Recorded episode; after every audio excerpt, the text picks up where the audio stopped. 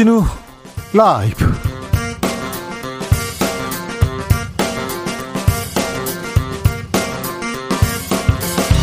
(2022년 5월 3일) 화요일입니다. 안녕하십니까. 주진우입니다. 문재인 대통령이 마지막 국무회의에서 검찰 수사권 축소 법안을 의결하고 공포했습니다. 민주당은 검찰 정상화에 한 걸음 다가갔다 국민의힘은 불법 꼼수 처리다 반발했습니다. 윤석열 정부는 사법 개혁안을 내놨습니다. 검찰 권한 복원하겠다고 외치고 있는데요. 검사 출신 정미경 국민의힘 최고위원 그리고 박성준 민주당 의원과 짚어보겠습니다.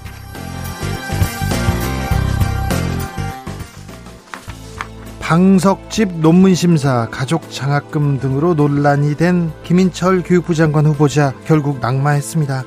한덕수 국무총리 후보자 청문회는 이틀째 이해 충돌 논란 이어졌습니다. 정호영 후보자 청문회에서도 아빠 찬스 이해 충돌 논란 계속됩니다. 윤석열 정부 일기 내각 청문회 주요 쟁점 단연 이해충돌 논란인데요. 이해충돌 방지법 이달 중순 시행됩니다. 어떤 내용이고 이해충돌 뭔지 전현희 국민권익위원장과 자세히 알아보겠습니다.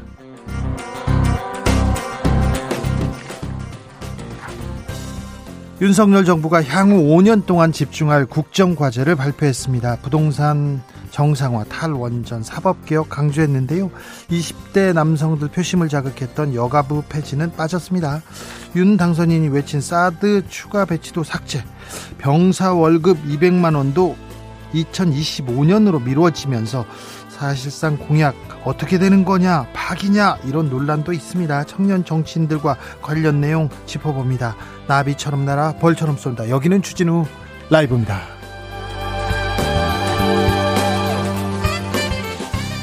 오늘도 자중차에 겸손하고 진정성 있게 여러분과 함께 하겠습니다.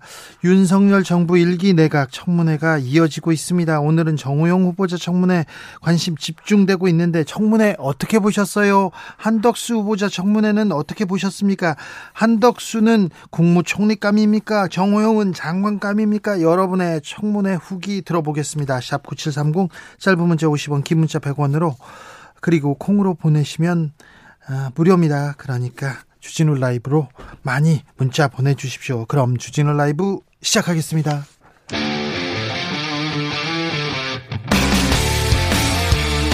탐사보도 외길 인생 20년. 주 기자가 제일 싫어하는 것은?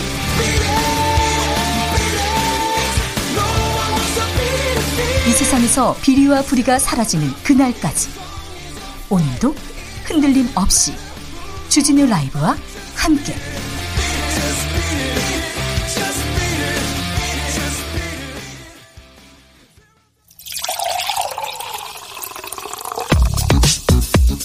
진짜 중요한 뉴스만 쭉 뽑아냈습니다. 주스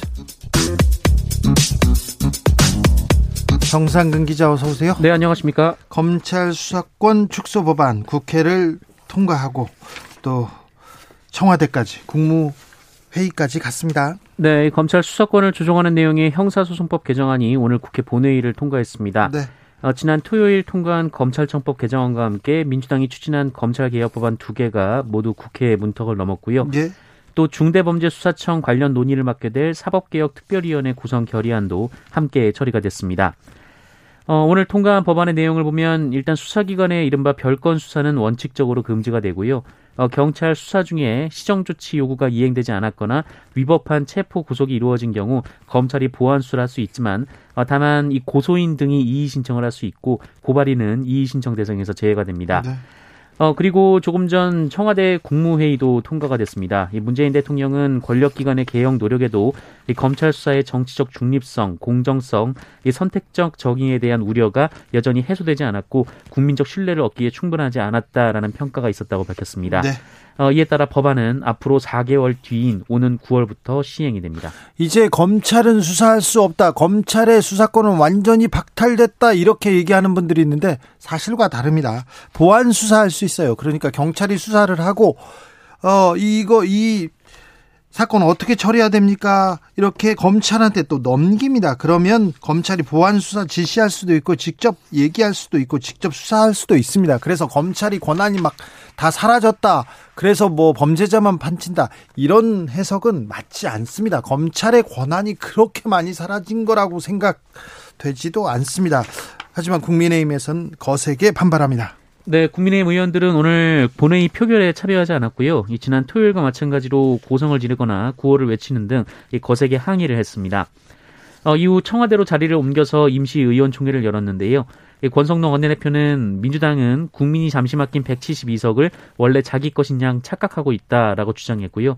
이준석 국민의힘 대표도 문재인 대통령은 최소한 공모자라며 이제 국민의힘이 오롯이 국민들의 뜻을 받들어서 민주당에 맞서 투쟁하겠다라고 말했습니다. 네, 검찰에서도 반발하고 있는데 어, 형사소송법 개정되고요. 검찰의 수사권이 어, 상당 부분 경찰로 넘어간 것은 맞습니다만 검찰 인력이 그대로 있고요.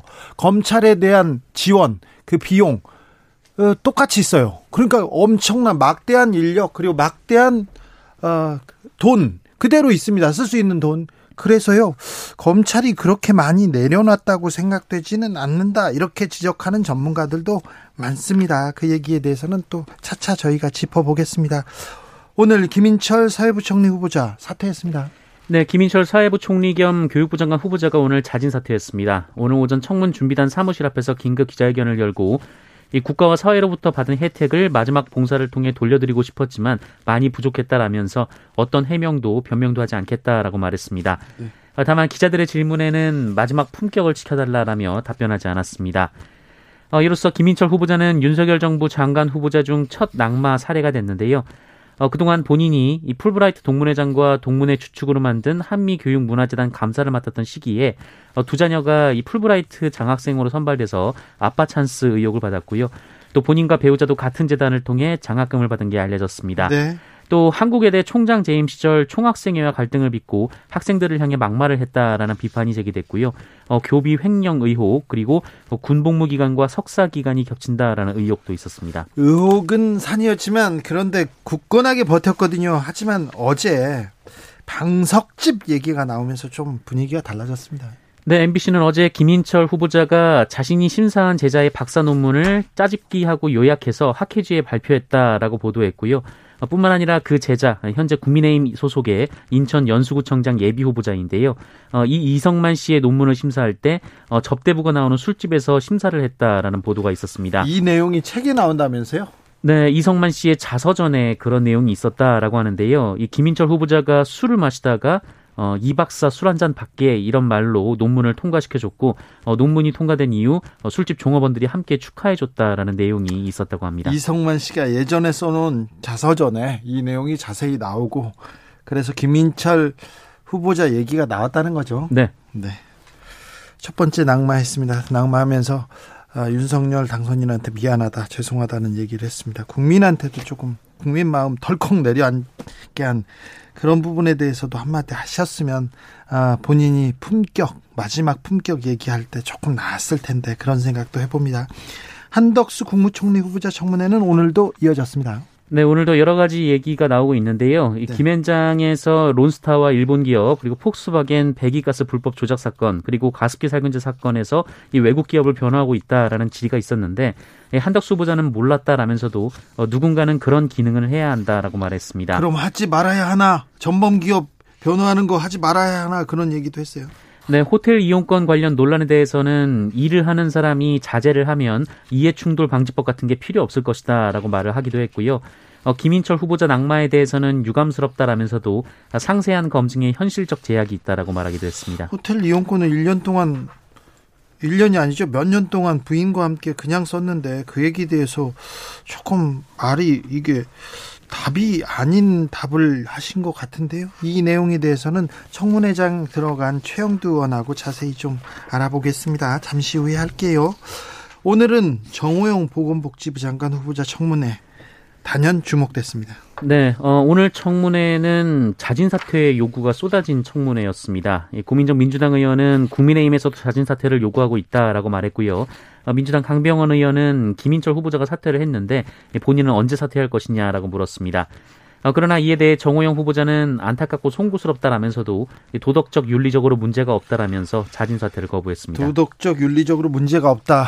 자진 사퇴 거부했습니다만 음 아, 제가 뭐 예상하는 거 그런 건 별로 좋아하지는 않습니다만 아마 청문회 며칠 가고 마지막 막판에는 아, 정호영 카드는 음, 접 지 않을까 이런 생각도 합니다. 그리고는 정부에서 다른 요직을 맡지 않을까 그런 생각도 해봅니다. 아, 정부가 출범할 때 저, 저 청문회에서 낙마한 사람들이 요직으로 가서 다른 더 중요한 역할을 하는 경우는 종종 있었습니다. 추경호 부총리 후보자 인사청문 보고서는 채택됐습니다. 바로. 네, 국회 기획재정위원회가 추경호 경제부총리 겸 기획재정부 장관 후보자에 대한 인사청문 경과 보고서를 표결 없이 합의 채택했습니다. 네. 추경호 후보자는 윤석열 정부 1기 내각 후보자 중 한화진 환경부 장관 후보자에 이어서 두 번째로 청문회 문턱을 넘었는데요. 네. 어, 기재위는 추경호 후보자가 정무적 경험과 경제정책 추진 역량을 두루 갖췄다는 평가를 받고 있다라고 청문 보고서에 밝혔습니다. 이분 기재부 출신이고 그 기재부 관료 출신인데 아시다시피 윤석열 정부의 기재부 출신 공무원들이 너무 많이 포진했어요. 너무 중요한 자리에. 그래서 그 부분에 대해서 조금 자세히 따졌어야 되는데 청문회에서는 그 부분 제대로 다뤄지지 않은 것 같아서 조금 안타깝습니다. 네. 이 부분에 대해서는 저희가 계속 아, 지켜보고 취재하겠습니다. 오늘 인수위가 윤석열 정부의 국정과제 발표했습니다. 네, 인수위원회는 오늘 윤석열 정부가 국정 운영의 근간으로 삼을 국정 비전과 국정 과제를 발표했습니다. 안철수 인수위원장은 이 새 정부 국정 비전을 다시 도약하는 대한민국 함께 잘 사는 국민의 나라라고 정했다고 했고요. 이 국가 경쟁력을 회복하고 선진국으로 재도약하자는 의미와 국민 개개인의 삶이 나아지는 나라를 실현하고자 하는 뜻을 담았다고 밝혔습니다. 아무튼 110대 세부 국정과제 발표했는데요. 일단 뭐 약속했던 부분에서 좀 번복하거나 후퇴한 부분이 있어요? 네, 윤석열 당선인은 선거운동 기간 당선 즉시 병사 월급을 200만 원으로 올리겠다라고 발표했는데요. 오늘 인수위원회는 단계적으로 추진하겠다라는 입장을 밝혔습니다. 네. 어, 이에 따라 새 정부는 2025년 병장 월급이 200만 원이 될 수 있도록 단계적 방안을 마련키로 했습니다. 당장 200만 원으로 병사 월급을 올리는 거는 다른 공무원들의 임금 수준과 격차를 이렇게 봤을 때도 좀 어, 현실 가능성이 없었어요. 2025년부터 병장 월급 200만 원으로 될 수 있게 만들겠다고 하는데 그 부분도 또 그 약속도 좀 지켜보죠. 코로나 상황 어떻습니까? 네, 오늘 코로나19 신규 확진자 수는 5만 1,131명이었습니다. 늘었어요. 많이 늘었어요. 어제보다 두배 이상 늘었는데요. 어, 그래도 지난주 화요일에 발표된 확진자 수보다는 3만여 명 정도가 적었습니다. 예. 어, 위중증 환자도 417명으로 400명대 초반까지 떨어졌고요. 사망자는 49명으로 50명 밑으로 내려왔습니다. 그래도 방심은 금물입니다. 네, 한편 스텔스 오미크론보다 확산 속도가 20% 이상 빠른 것으로 알려진 그 오미크론 세부 계통 변이가 국내에서 처음 확인됐습니다. 아, 지난해 12월 미국에서 발견됐다라고 하는데요. 어, 현재까지 15개국에서 확인이 됐습니다. 어, 해당 바이러스는 전파 속도는 더 빠른 것으로 알려졌습니다만 중증도에 미치는 영향은 확인되지 않았습니다. 위탁 가정에 맡겨진 13개월 된 아이가 사망했다고요? 네, 어제 새벽 경기 남양주의 한 위탁 가정에 살던 13개월 남자아이가 숨지는 일이 벌어졌습니다. 이 숨을 쉬지 않는다라는 신고가 접수됐고 소방 당국이 아이를 병원으로 옮겼지만 결국 숨졌습니다. 어, 그런데 검시를 한 의사가 아이의 손과 발에 멍 등의 상처가 있고 얼굴에도 화상 자국이 있어서 학대가 의심된다고 경찰에 신고했습니다. 어, 숨진 아이는 입양되기 전에 아동을 보호하는 그 위탁 가정에서 지난해 11월부터 양육되고 있었고요. 어, 최근 입양할 가정이 정해져서 법원 허가 등의 절차를 끝마 마치면 어, 곧 새로운 부모를 만날 예정이었습니다. 어, 위탁모는 사고 당시 아이가 우유를 먹고 자다가 구토했고 다시 잠들었는데 새벽녘에 의식이 없어 보여 신고했다라고 진술한 것으로 전해졌습니다. 아직 사인이 지금 확인되지는 않았죠? 네, 확인되지는 않았습니다. 그 입양 담당 기관은 지난달 중순쯤 그 위탁모와 아이를 점검했을 때는 학대 정황이 없었고 과거 다른 아이들을 맡았을 때도 문제가 없었다라고 밝혔는데요. 어, 경찰은 학대가 있었는지 수사 중입니다. 학대를 받은 미성년자는 스스로 친권을 끊을 수 있도록 법을 개정한다고 합니다. 네, 부모에게 학대를 당한 미성년자가 직접 법원에 친권 상실을 청구할 수 있는 방안이 추진됩니다.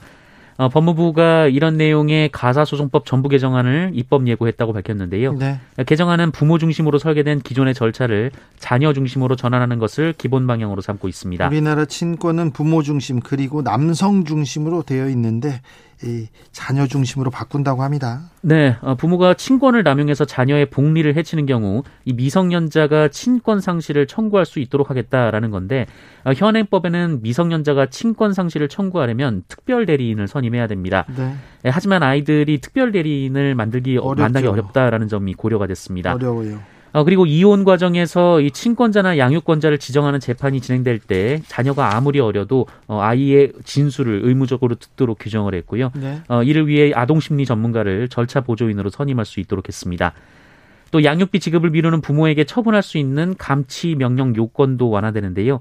어, 현재는 법원의 양육비 이행 명령 후 3개월로 규정돼 있는데 이를 30일 이내로 완화했습니다. 부모 중심, 특별히 남성 중심, 아, 남편, 아들, 아버지 이렇게 남성 중심으로 돼 있는 친구는 좀 바뀌어야 한다는 게 세계적인 추세이기도 한데요. 우리가 조금 음, 늦어 늦게 가고 있습니다. 지금이라도 조금 아이들 중심으로 이렇게 바꾸는 게 맞는 맞다는 그런 얘기 계속 나옵니다. 4월 소비자 물가 아, 많이 올랐네요. 5%나 올랐어요. 네, 4월 소비자 물가 상승률이 2008년 10월 금융위기 이후 최고 수준인 4.8%가 나왔습니다. 네. 아, 지난해 4월 대비 올해 4월이 이만큼 올랐다라는 건데요. 네. 어, 우크라이나 사태 이후 국제 에너지 가격이 급등한 데다 전기요금 인상 또 계속되는 글로벌 공급망 차질, 이 수요 회복 등이 맞물리면서 물가가 가파르게 상승하고 있습니다. 물가 인상 이거 전 세계적 현상입니다. 우크라이나 전쟁도 있고요. 그리고 원자재값 상승도 있고요. 뭐 유통도 어렵다고 하는데 근데 우리가 3%대로 잘 막아 섰거든요. 그런데 4%대네요. 네, 지난해 10월 3%대로 올라선 뒤 5개월간 3%대를 유지했는데 네. 올해 3월에 4%대를 처음 넘어섰고 어, 지난달에는 4% 후반까지 뛴 상황입니다. 어, 말씀하신 대로 석유류 같은 그 원가가 많이 상승했는데요. 석유류가 34.4% 올랐고요. 네. 수입 소고기도 28.8%가 올랐습니다. 주스 정상근 기자 함께했습니다. 감사합니다. 고맙습니다. 4164님께서 어떤 사람이든 국민을 잘 살게 해주면 최고입니다. 이렇게 얘기했고요. 1404님 인사청문회를 보면요. 나도 저동, 저 정도인가 싶어서 뒤돌아보게 됩니다. 화만 나는 청문회 안 하면 안 되나요? 아유, 그래도 국민의 그 입장에서 국민들의 장관으로 총리로 일 잘할 수 있도록 이게 검증 잘 해봐야죠. 아, 이성광님 낙마로 끝나면 재미없죠. 위법 관계 확인 후 처벌까지 마무리되어야 공정과 상식입니다. 이렇게 얘기했습니다. 아, 자 청문회 현장으로 가보겠습니다. 오늘 청문회에서 어떤 얘기 나왔는지 그리고 김앤장 론스타 어떤 쟁점이 있었는지 한덕수 총리 후보 청문회장에 들어갔던 아, 최영두 국민의힘 의원 나와 계시죠? 네, 안녕하십니까? 네. 어, 또 오늘의 정문회 이틀째입니다. 그런데 민주당에서는 계속 자료 제출 논란, 아, 계속 문제가 있다. 제출 안, 안 해서 지금 검증할 수도 없다고 비판하는데 어땠습니까? 객관적인 저 수치를 보면은 네. 좀 무리한 말씀인 것 같습니다. 현재까지 요청된 자료가 1,500여 건입니다. 네. 또 늘었네요. 이낙연, 예, 이낙연 총리 때는 319건이고, 이게 물론 청문회를 하다 보면 늘어납니다. 근데 당초에 청문회 시작 직전에 1100건이었거든요. 네. 그래서 청문회 시작 직전까지 자료 요청 건수로 보면은 이낙연 총리 때 319건, 정세균 총리 때 250건, 김부겸 총리 때 347건에 비해서 굉장히 많았습니다. 배 많았습니다. 근데 지금까지 또 추가로 계속 자료 요청되어 있어서 1,500여 건인데 이건 이제 산수로 한번 생각해 보시면 사실 이게 순간번금입니다. 이게 이제 가지가 있을 테고 본 중요한 그 몸통이 있지 않겠습니까? 예. 필요하다면은 해야 되는데 이 의원들이 요구하는 자료 하나 하나는 빈틈이 없어야 됩니다. 그걸 종리 본인과 종리를 충문을 돕는 종실 공무원 일부 이게 뭐 숫자가 많지도 않습니다. 종실 공무원이 전부 후보자를 돕을 수가 없습니다. 예. 그래서 그렇다면 이걸 달라 그럼 생각해 보십시오. 자료 청구가 된 뒤에 만일 열흘 내에 다 제출해야 됐다 하면은 그래서 민주당 의원들한테 이거 네. 청문회 요청 자료 요청 너무 많다 이거 그러지 말아라 이렇게 또 얘기를 했더니요 그러면 예. 한개 두 개만 내달라고 했는데도 안 해주더라 이렇게 아니, 얘기하던데요. 그게 이제 하나 하나 해결된 게 있고요. 그게 뭐 지금 청문회를 지연시키는 전 명분으로 자꾸 사용하시는 것 같아요. 그리고 많은 경우 보면은 이분이 2007년에 참여정부 때 국무총리를 하신 분입니다. 예. 그때는 우리가 야당으로서 맹공을 퍼부었고 네. 검증 책임은 여당인 이제 민주당이 있었지 않았습니까? 네. 그런데 당시에 거의 78%저 찬성률로 표결해서 총리 인준됐거든요. 네. 근데 지금 갑자기 90년대, 80년대까지 나오고 있습니다. 저기 노무, 그 당시, 노, 무현 정부 총리 시절 청문회 그 당시 청문, 청, 청문회 때도 자료 요청 이렇게 많았습니까? 그러니까 지금 그러니까 당시에 그 이제 노무현 정부 때저문저 참여정부 때 총리로 발탁하면서 그 당시에 검증 책임이라든가 이런 것들은 다 그 당시 정부에 있었던 민주당이 있던 거 아니겠습니까? 예. 근데 그걸 뒤늦게 가져와서 지금 그때보다 벌써 저 참여정부 때보다 뭐몇 년이 지났습니까? 네. 지금 그 당시가 2005년 6년이었다 치면은 2007년이었으니까 어, 2020, 지금 15년이 더 지나서 더 구하기 어려운 자료들을 가지고 요구를 예. 하니까. 자료 제출. 힘들죠. 네. 힘들고. 그래서 저는 생각합니다. 일단 2007년 이전 거는 민주당이 다 검증했던 거 아니냐. 그렇다면은 그 이후에 지금 중요한 뭐 김현장에서의 일이라든가 그런 의혹에 대해서 네. 토론하고 예. 그다음에 저희가 더 강조하고 싶은 것은 왜 우리가 한덕수 총리 후보자를 발탁하기 중요했겠습니까? 지금 우리 당에는 뭐 총리 후보자 감이 없어 그랬겠습니까? 지금은 그 국내외 안팎으로 정말 perfect storm이라 불릴 만한 모든 악재가 다 몰려오고 있고 굉장히 대내외 환경이 어렵기 때문에 특히 통상 경제 뭐 다 어렵기 때문에 좀 초당파적으로 이끌 수 있는 능력이 있는 총리 후보자를 골랐던 거거든요. 그래서 좀 그렇다면 이 perfect storm이나 새 정부가 직면한 여러 가지 그 국내외 대내 환경 음, 그 모든 악재들을 어떻게 극복할 것인가 과연 그런 정책 능력이 있느냐 네. 그리고 당신은 책임 총리로서 대통령에게 올바른 그, 어, 저, 국정에, 어, 저, 조언을 할 수 있느냐, 그 여야 협치를 이룰 수 있느냐, 이런 것들이 오히려 청문회 초점이 되어야 되는데, 의원님? 2007년 이전까지, 네네. 그럼 2007년 이후에 그 론스타 의혹, 이해충돌, 전관예우 이런 거, 그리고 또 단기간에 재산 많이 는 거, 이런 의혹들은 소명이 됐습니까? 네, 상당히 그 후보자가 많이 말씀을 했고, 우선의 재산이 많이 늘었다는데, 그냥 부동산 가격 상승으로 26억이 늘었습니다. 이거는 민주당 의원들도 전부 오늘 청문위원들 중도 상당수가 재산이 증거했는데 네. 무슨 노력을 해서가 아니라 문재인 정부 들어서 집값 폭등으로 넓, 넓었죠. 이게 이제 그리고 김현장에서 이제 한해한 최근 3년 사이를 보니까 네. 소득자를 냈습니다. 한 5억씩 세전 소득이 5억입니다. 5억 정도 되는데 네. 어 모두 2억 가까운 세금을 냈습니다. 냈고 그다음에 뭐 배우자 그림을 판매해서 배우자 재산이 늘었다는 그것도 아니고 제 배우자가 모친으로부터 상속받은 재산 이게 3억 그게 이제 뭐 이렇게 저 기, 그 기금이 돼가지고 돈을 불린 게 된 것이고 그런 것들을 후보자가 당당하게 해명을 했고요. 다음에 이제 그 또 하나 쟁점은 그럼 김현장에 있으면서 어, 기업의 이익을 위해서 어떤 일을 했는지 예. 예 로비를 한 거 아니냐 그랬는데 그것도 지금 어 우리 저 국내 대형 로펌들이 국내 기업들의 국내 송사라든가 국내 이권을 위해서 일하는 그 그건 아주 일부에 속합니다. 제가 오늘도 김현장 대표 변호사를 불러서 정인으로 제가 청문도 고 했는데 김영무 변호사요? 지금 김영무 변호사 대신에 이제 이 정재성 변호사가 대표 변호사 나오셨 변호사 나오셨는데 네. 자 우리 지금 국제 법률 전쟁입니다. 우리가 통상 국가이기 때문에 투자 협정.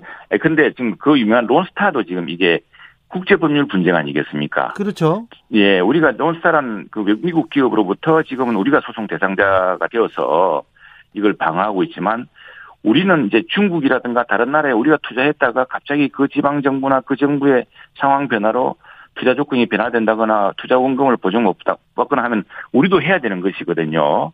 이제 그런 것들을 사실은 어이 저 후보자는 김현장에서 총리 때의 경험 그리고 국제 통상 전문가로서 OECD 대사 다음에 주미 대사 또 원래 경제 통상 쪽으로 쭉 통상국장으로 해서 이렇게 크신 분 아닙니까? 그렇죠. 그래서 더구나 이제 하버드 경제학 박사로서 영어에도 능통하고 해서 이제 그런 것들을 말하자면 국가적으로 국가가 당한 소송 론스타에 스케입된 것도 지금 그 문제되는 것도 론스타의 소송에 대비하기 위해서 우리 대한민국 정부를 위해서 그 저 변론 요지를 써준 겁니다. 그게 그 중에 일부를 이제 발췌해가지고 이렇게 하는데 그 언론과 다르죠. 그래서 그걸 내놓으라 이제 그랬어요. 올 민주당에서. 네. 그런데 그건 자기가 정부에 낸 것이기 때문에 정부가 갖고 있다. 지금 이 정부가 갖고 있으니까 정부가 줄 것이다라고 이렇게 답변을 했고. 자, 그런데 의원님. 그, 네네. 의원님 좀 의원님은 날카로운 질문 안 하셨네요. 지금. 날카로운 질문 해보십시오. 아니 총리 총리한테 총리 후보자한테 날카로운 네. 국민의 편에 서서 날카로운 질문 안 하셨네. 어, 왜냐하면 2007년에 이미 많은 질문을 질문을 했고. 네. 또 지금 민주당 의원들이 워낙 그 시시콜콜 다 캐먹고 계시기 때문에. 그래서 국민의힘 쪽에서는 예. 좀안 했습니까? 저는 듣고 있다가 아니 네. 듣고 있다가 그 부분 우리도 계속 자료를 왜 괜한 오해를 사시느냐. 네. 그 본인 동의만 했네. 동의, 동의를 빨리 해드리라. 이렇게 해서 동의한 것도 있고요. 네. 동의한 것도 있고. 그건 사실 개인정보 보호 때문에 역대 다른 총리 이 후보자들도 가족 문제라고 안 하는 경우도 많았습니다. 자, 그 의원님 그러면요. 네. 아, 의원님 생각하기에 한덕수 네. 총리는 후보 총리 후보자로 적격입니까? 인준 통과돼야 된다고 보십니까? 예, 저는 우리나라가 처한 지금 심급한 이 네. 여러 가지 긴급 상황을 보면은 지금 자, 물가, 오늘 아까 조금 전에 물가 이야기 하셨잖아요. 그죠? 네. 물가 3% 4% 올랐습니다. 이게 시작입니다. 물가, 네. 환율, 다음에 그, 어, 뭡니까, 저, 모든 게 지금 비상입니다. 그리고 어제 경향신문 사설에도 나왔지만은 지금 쌍둥이 적자가 25년 만에 다시 오고 있습니다. 재정 적자, 무역 적자. 그리고 우크라이나 사태 장기화로 지금 국제적인 이런 경제 환경이 불투명하지요. 이런 상황에서 막대한 국가 부채를 지금 떠안게 되었습니다. 새 정부가 부채를 내서 경기 부양하기도 어렵고 전반적으로 우리 경제 체력은 약해져 있습니다. 이걸 할 수 있는 사람 거기다가 한미 FTA보다 훨씬 더 큰 CPTPP라는 거기에 지금 우리가 문재인 정부가 지금 참여하겠다고 제안을 해놓았거든요. 네. 근데 그걸 해칠 사람이 누구냐? 사실 저희 당으로서야 우리 당 출신의 뭐 많은 인물들이 있지 않겠습니까? 그리고 우리 당 출신의 또 젊은 인재를 발탁할 수도 있고 또 안철수 위원장도 있었고 한데 네. 왜 굳이 우리 한덕수 후보자를 뽑았느냐? 이게 당선인의 고민이 이 미정유의 어 이 정말 퍼펙트 스톰으로 불리는 네. 이런 상황을 돌파할 수 있는 누구의 초당파적인 노력을 통해서 그 역량을 이제 높이 샀기 때문에 된 것이고 자, 민주당에서 걱정하시는 알겠습니다. 그런 의혹에 대해서는 네. 충분히 소명이 됐다고 저는 생각합니다. 자, 시간이 얼마 없어서 짧게 몇 가지만 묻겠습니다. 네네. 그런데 네. 왜 국민들은 네. 이렇게 네. 부정적인 한, 한 총리 후보자에 대해서 부정적인 여론이 훨씬 높을까요?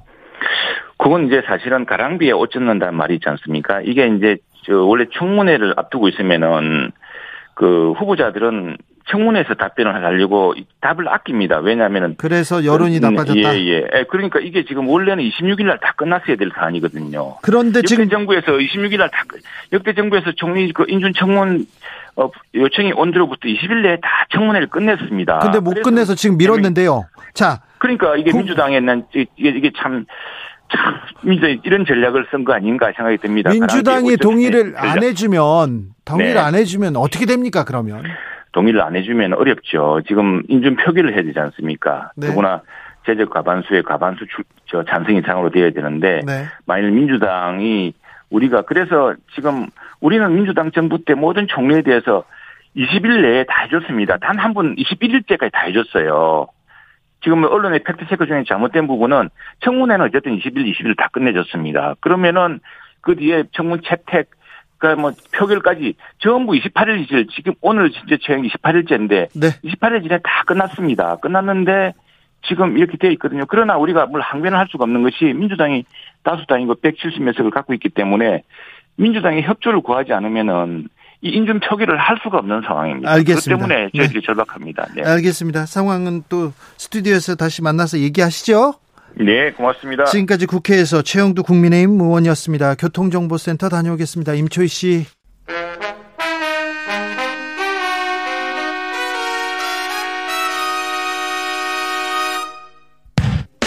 주진우 라이브 돌발 퀴즈.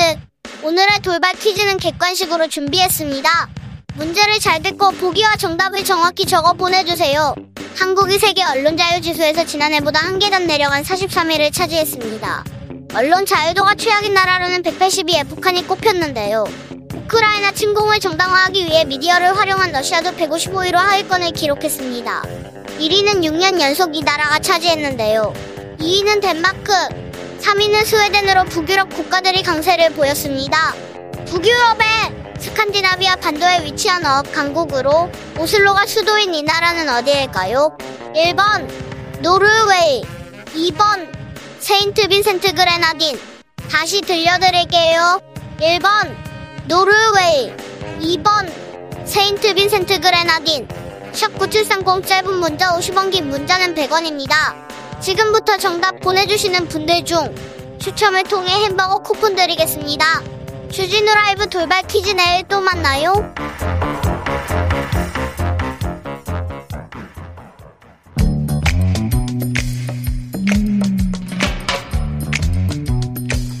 오늘의 정치권 상황 깔끔하게 정리해드립니다. 여당 야당 크로스 정과 박과 함께 정과 박당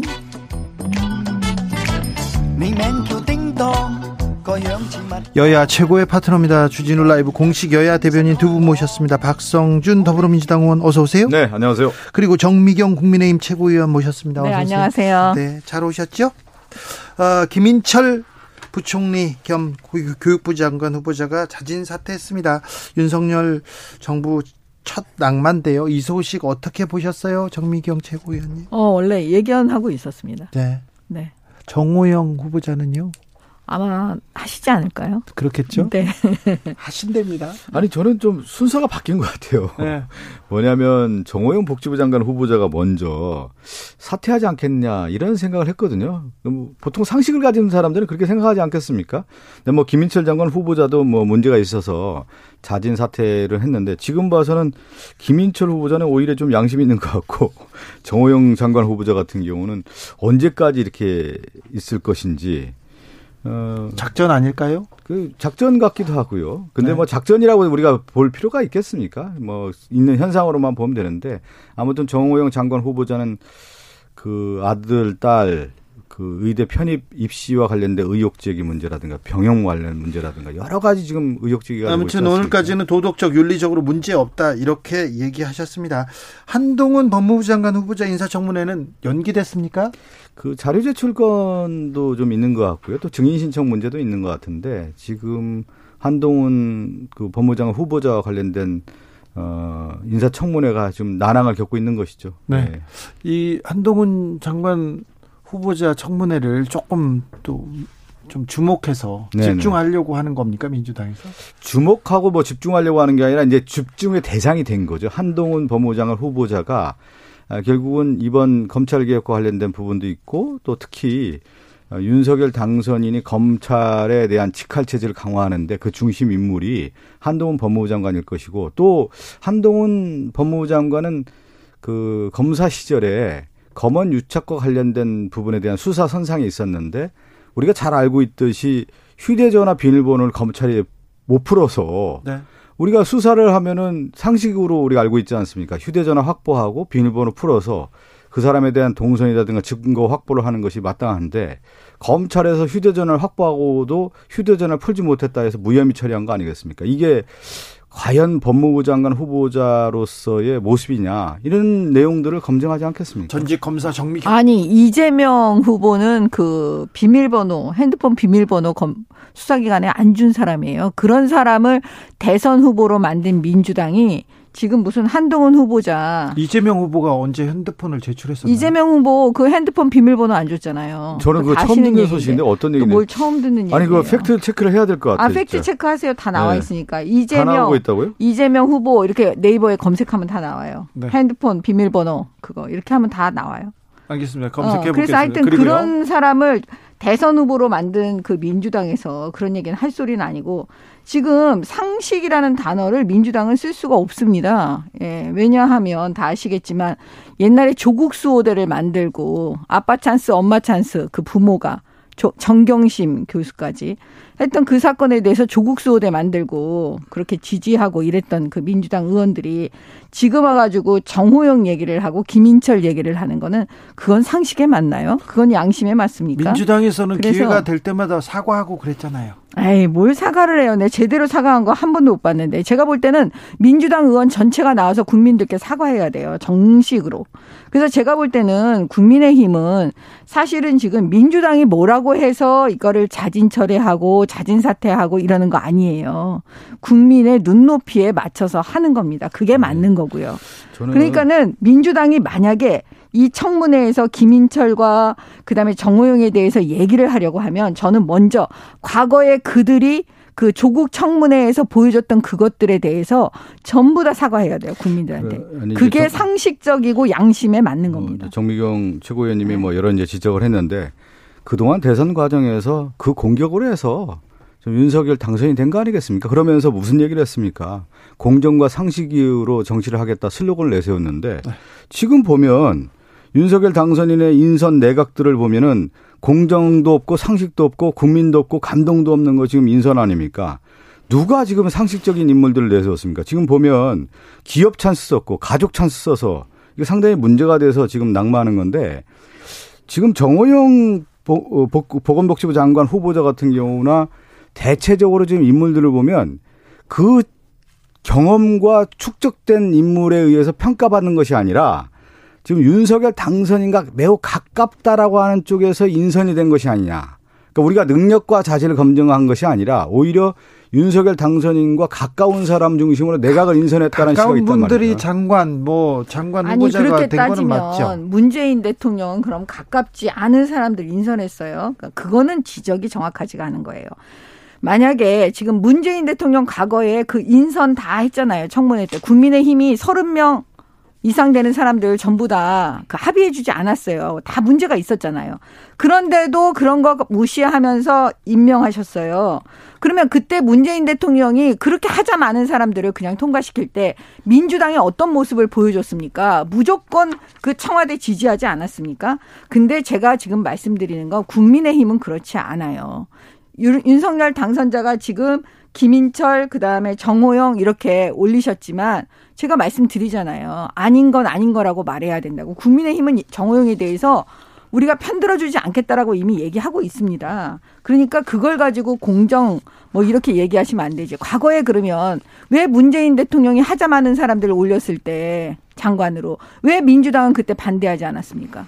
지금 그러니까 지금 아니, 제 얘기는 우리가 상식적으로 좀 했으면 좋겠어요. 아닌 건 아니라고 말하는 그런 공정과 분위기. 상식을 이제 윤석열 당선이 얘기했는데 지금 인선의 공정과 상식이 저는 보이지 않다라는 것을 좀 지적을 하고요. 지금 한덕수 국무총리 후보자 같은 경우도 지금 우리가 사적 영역과 이제 공적 영역을 나오는데 한덕수 국무총리 후보자가 과거에 이제 공직 생활을 하면서 공적 영역을 이제 해왔죠. 그러다 경제적인 이득을 위한 민간 영역에서 활발한 활동을 했단 말이에요. 그러면 수많은 재산을 모았으면 거기서 그 일을 하시면 되는 건데 다시 공직을 하겠다라고 하는 것이 맞냐.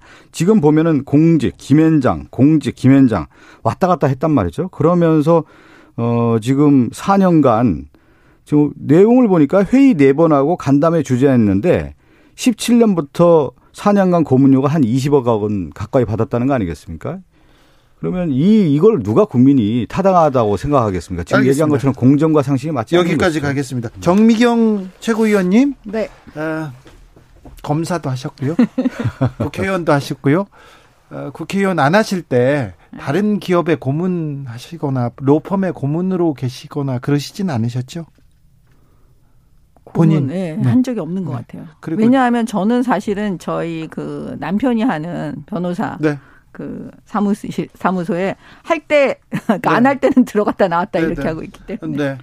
그 근데 국회의원을 하시고 그리고 또 검사셨고 정미경 정도의 유명세면 다른 기업에서도 사회이사 해달라고 고문해달라고 했을 텐데 왜 안 하셨습니까? 아니요 그런 적이 없어요. 안 하셨다고요? 네. 없었다고요? 네. 네. 넘어가겠습니다. 그러면요 검찰 개혁 법안 중 형사소송법, 검찰 수사권 축소 법안 통과됐어요. 국회 통과하고 국무회의 의결 됐습니다. 어떻게 보셨어요, 정미경 최고위원님? 국무회의 그 겸손하신 시, 그 국무회의 시간도 그 이 국회에서 이제 딱 통과되면 그 시간에 맞춰서 지금 공표하려고 그 맞춰갖고 한 거잖아요 국무회의를. 제가 볼 때는 이 헌법 파괴하는 이런 법안에 대해서 저는 문재인 대통령이 그 거의 공범 행위를 했다 이렇게 말씀드리고 싶어요. 더군다나 문재인 대통령은 법률가이신데 어떻게 국민을 이 약자 보호를 하지 않는 이런 법, 국민을 생각하지 않는 법, 범죄자를 위한 법, 헌법을 파괴하는 이런 법, 이 법안에 대해서 그 반대 거부권을 행사하지 않고 범죄자를 어? 찬성할 수 있는지, 예, 네, 찬성할 수 있는지 정말 이해가 안 돼요. 그래서 결국은 뭐냐 결론은 종착역은 본인 수사받지 않으려고 지금 저렇게 하는 게 아닌가. 결국 처음부터 민주당하고 함께 짜고 한 거다. 저는 정미경 최고위원님이 이제 그 의정 활동한 내용을 잘 몰라서 그런데 몇 년도에 하셨어요 의정 활동? 저, 저 청문회예요. 아, 왜 그러냐면 제가 그 2008년도요. 2008년도부터면 네. 이미 검찰 관련된 개혁에서 수사 기소가 이미 나왔고 국회에서도 많은 논의가 됐던 시기예요. 아마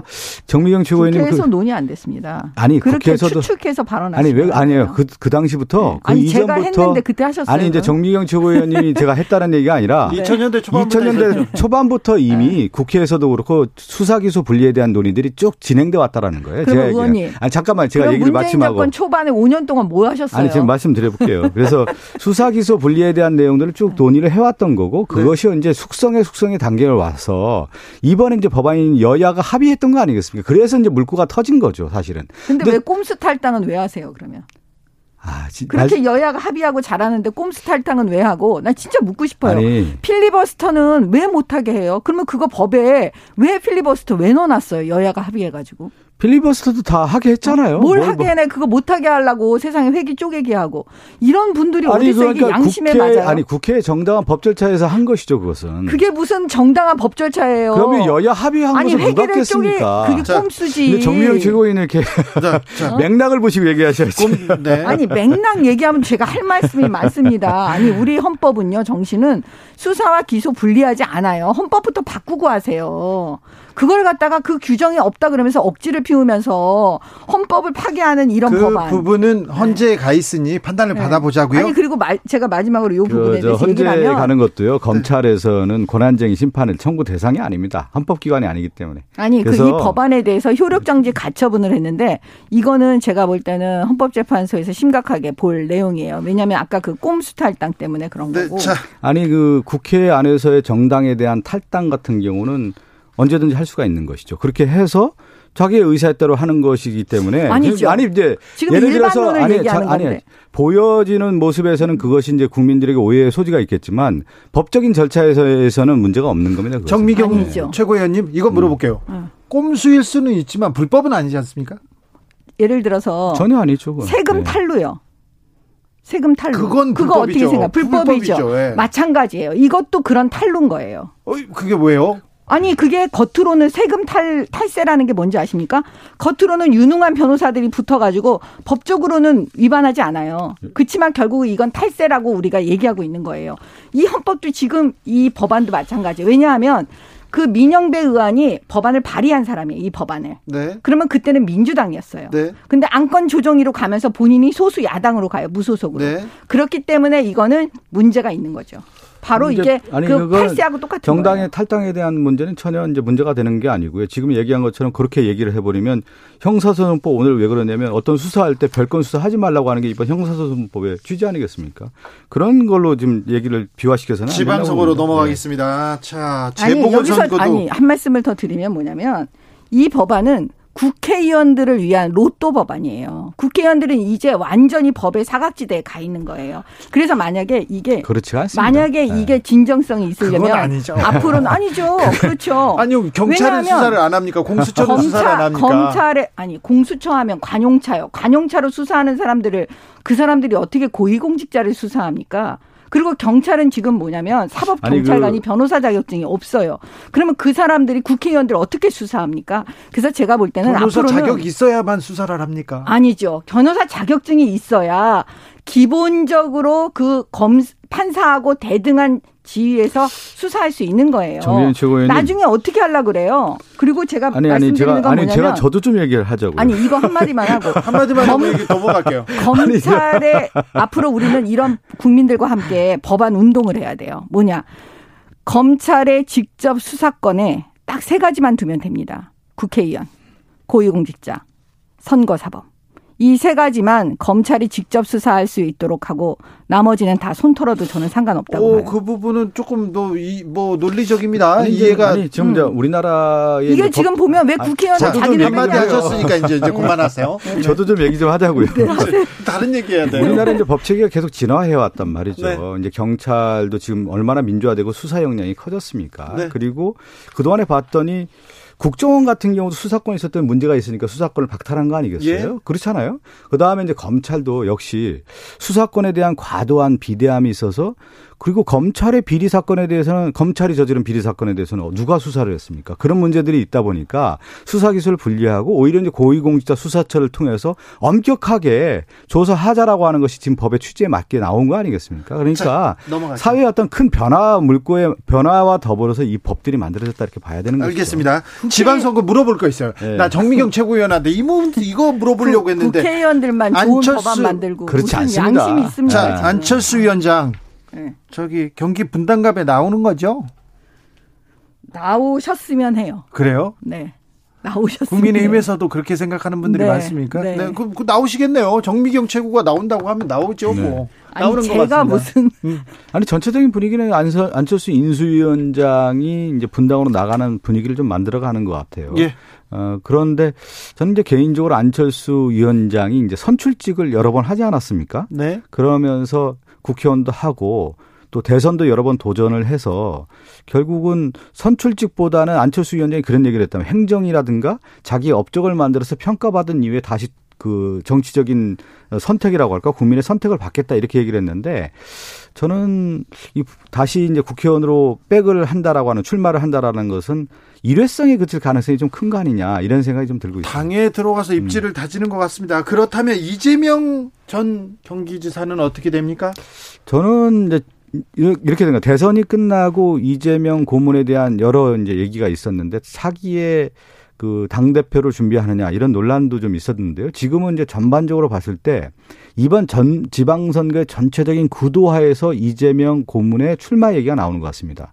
그러니까 서울, 경기, 인천이라고 하는 이 수도권 지역에서 어 민주당이 국민의힘과 전선 그러니까 정치적 전선을 형성해야 되는데 장수가 없는 거예요 지금 흥행할 수 있는 장수가 없다 보니까 장수가 필요해서 장, 이재명이 필요하다. 아 이재명에 대한 그그 그 고문에 대한 출마 얘기도 좀 나오는 것 같고 또 하나가 뭐냐면 차기에 우리 당 대표뿐만 아니라 민주당이 연착륙을 하기 위해서는 확실한 리더십이 필요한데 그 리더십이 누구냐? 그러면 이재명의 고문, 이재명 고문이 지금 시점에는 나와야 되는 것이 아니냐라는 얘기가 조금씩 조금씩 무르익는 분위기인 것 같습니다. 그거는 그 이재명 개파만 그렇게 얘기하겠죠. 민주당 내에서도 이낙연을 지지했던 분들은 나오면 절대 안 된다. 지금 이렇게 얘기하고 있는 거고요.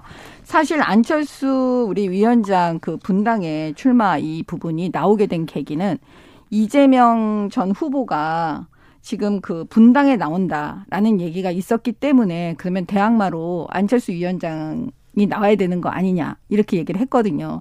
근데 지금 이재명 후보 어 분당이 아니고 개항이다 또 이런 인천의 개항이다 이런 얘기가 나오고 있어요. 응? 그러면 결국 왜 분당에 안 나옵니까? 연고가 있는 자신 있으면 분당에 나와야지. 왜 개항으로 도망갑니까? 그거는 제가 볼 때는 아닌 것 같아요. 개항은 도망가는 겁니까? 그렇죠. 왜냐하면 개항은 네. 무조건 되는데요, 민주당이 지금, 지금 그렇게 알려져 아니, 있어요. 개항, 송영길 송영길 의원이 아니 지금 얘기, 다섯 번 한 데 아니에요? 개항에 대한 얘기가 나오는 이유에 가장 근본적인 것은 이제 지방선거에 대한 구도에 대한 얘기예요. 지금 인천이 상당히 좀 어려운 구도이고 또 이제 서울이 어렵다 보니까 연결 구조상에서의 경기도 어렵습니다. 경, 민주당은 그러니까 제가 얘기하는 것처럼 그러면 인천 개항이 인천과 서울과 수도 저 경기에 인접한 지역으로서의 핵심 지역이기 때문에 거기에 거론이 되고 있는 것이죠. 지방선거 전체적인 흐름에서 얘기하는 겁니다. 근데 지금. 이재명 전 후보가 개항을 안 나가도요. 아무나 꼽아도 민주당은 가능성이 아, 높잖아요. 선거는 그렇지는 않죠. 뭘 그렇진 네. 않아요. 거기 다섯 번이나 됐다는 건 완전히 텃밭인데. 보통 이제 대통령 선거가 끝나고 나서 대통령에 대한 기대 심리가 워낙 크기 때문에 그 선거에서 민주당은 어렵다라고 하는 것이 이제 기본 전제이고 지금 그 구도가 지금 어느 정도 좀 나와 있기 때문에 우리 입장에서는 이번 지방선거 매우 중요한데 그러면 네. 지방선거를 치기 위해서 누군가는 필요로 한 것이죠. 그러면 그 핵심 지역이 어디냐? 그러면 보궐선거 지역이 나와 있을 경우에는 파트너십으로 했을 경우는 그 가능성에 대한 것을 열어놔야 되는 것이죠. 근데 네. 상식적으로 말하면 이재명 후보는 분당으로 가는 게 맞아요. 분당에 나오시는 게 맞지. 연고도 있고. 네. 아니 네. 상식적인 그리고 뭐냐면 좀 지금 편한 대로 가시는 게 아니고 그 본인이 생각할 때 연고가 있는 험지라도 그걸 가는 게 구도에 맞잖아요. 아니 그건 이제 국힘에서 바라보는 시각이고요. 또 민주당에서 바라보는 시각이 좀 다르고 전체적인 판을 보는 거고 그거는 부분적으로 볼 수가 있는 거니까. 국민들은 음. 어떻게 볼지 만약에 이재명 선대 상임 고문이 고문이죠, 고문 상임, 네. 고문이 개항으로 네. 가는 걸 국민들은 어떻게 생각할지 정미경 최고의 지적대로 도망 아니냐 이렇게 얘기할지도 그럴지도 좀 그것도 좀 고려 대상이네요. 그렇지는 않습니다. 그래요? 제가 볼 때는 네. 왜, 왜 그러냐면 지금 선거 자체의 부분을 가지고 보면 안 되고 전체적인 6일 지방선거의 의미가 어떤 것인지. 그러니까 네. 하나를 얻어, 얻어서 여러 개 그 중요 지역을 잃을 것인지 하나의, 어, 하나를 통해서 또 전체적인 이득을 얻을지 이걸 판단하는 것이지 부분에 가서 판단해서는 안 된다고 봅니다. 이재명 후보가 만약에 개항으로 간다면 그걸 국민들은 어떻게 받아들일지. 자, 박성준, 정미경, 정미경, 박성준 두 분 감사합니다. 네, 감사합니다. 끝났, 벌써 끝났나요? 끝났어요. 예. 휙 갔어. 한마디 하신다더니. 정미경 최의원님이 많이 하셔서 금방 네. 끝난 것 같습니다. 6시에 2부로 이어가겠습니다. 네. 괜찮습니다.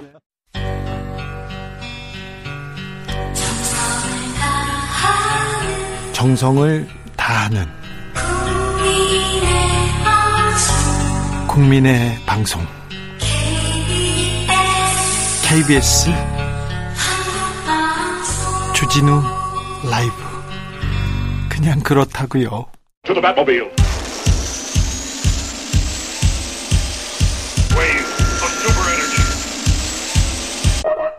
주기자의 1분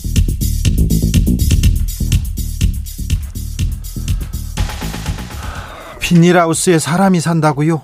여름엔 숨막히게 덥고 겨울엔 살을 내는 듯 추운데 난방은 전기장판 한 장이 전부인데 창문 한 뼘 없고 바람 한 점 안 통하는데 공장 취재 갔다가 너무 놀랐습니다. 사장은 경비가 적게 들어서 이주 노동자들이 오히려 비닐하우스 숙소를 원한다고 했습니다. 그래서 사장과 대판 싸웠던 기억이 있습니다.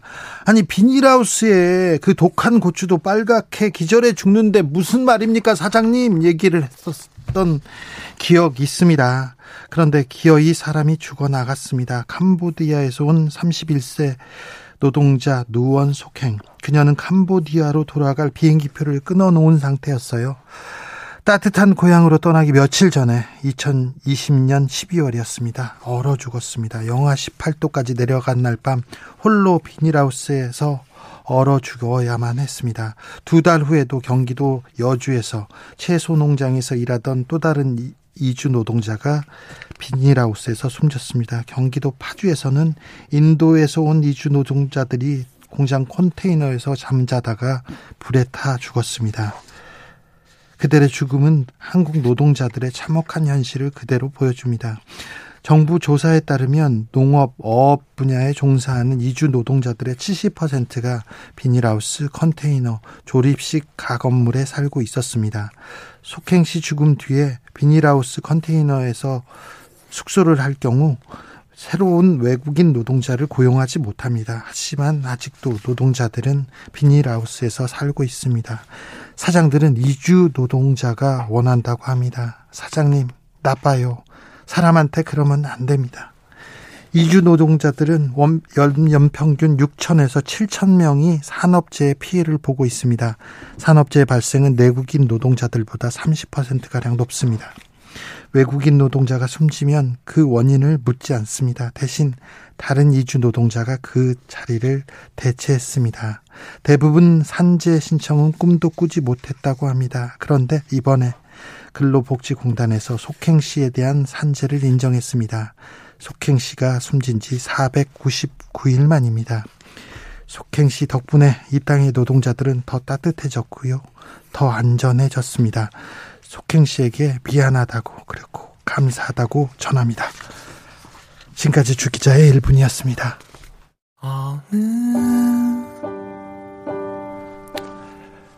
루시드 폴 사람이었네.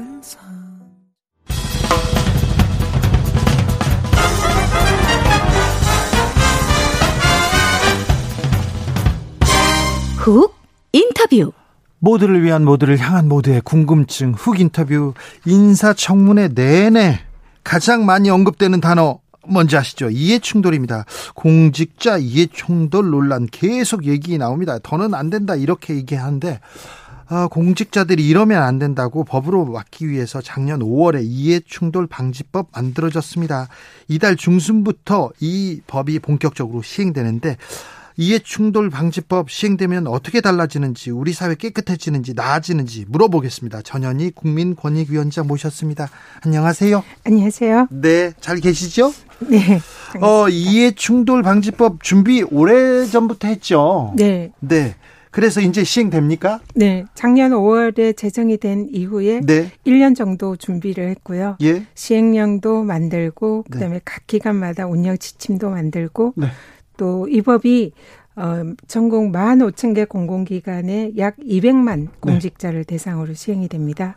그래서 모든 공직자를 대상으로 네. 어, 교육을 실시를 하고 공직자들, 있습니다. 공공기관원들 네. 그, 네. 그 사람들이 음, 뇌물은 떠나서 자, 그 공직자로서 본분을 지키고 다른 일을 하면 안 된다. 이렇게 지금 그, 그 법을 만들어 놓은 거죠. 네, 맞습니다. 네. 주요 내용은 뭡니까?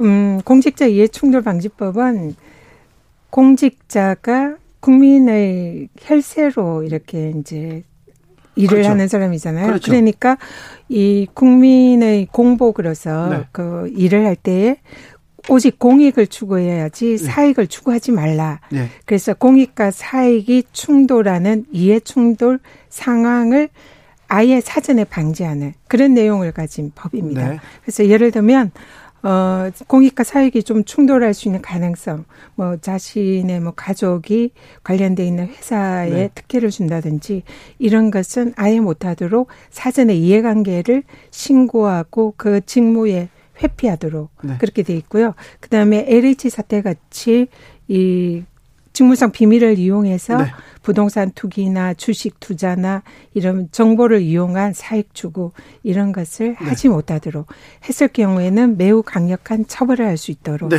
그런 내용을 위주로 하고 있습니다. 공직자가 법대로 그리고 공직자가 국민과 국가를 위해서 이렇게 일해야죠. 그런데 사익을 위해서 그런데 그 사익을 추구하기 추구한 게 아니라 음, 어떻게 하다 보니까 그렇게 됐네 그렇게 얘기했을 것 같아요. 기준이 애매할 것 같은데 네. 이런 경우 기준 어떻게 세웠습니까? 어떤 규정들이 담겨 있습니까?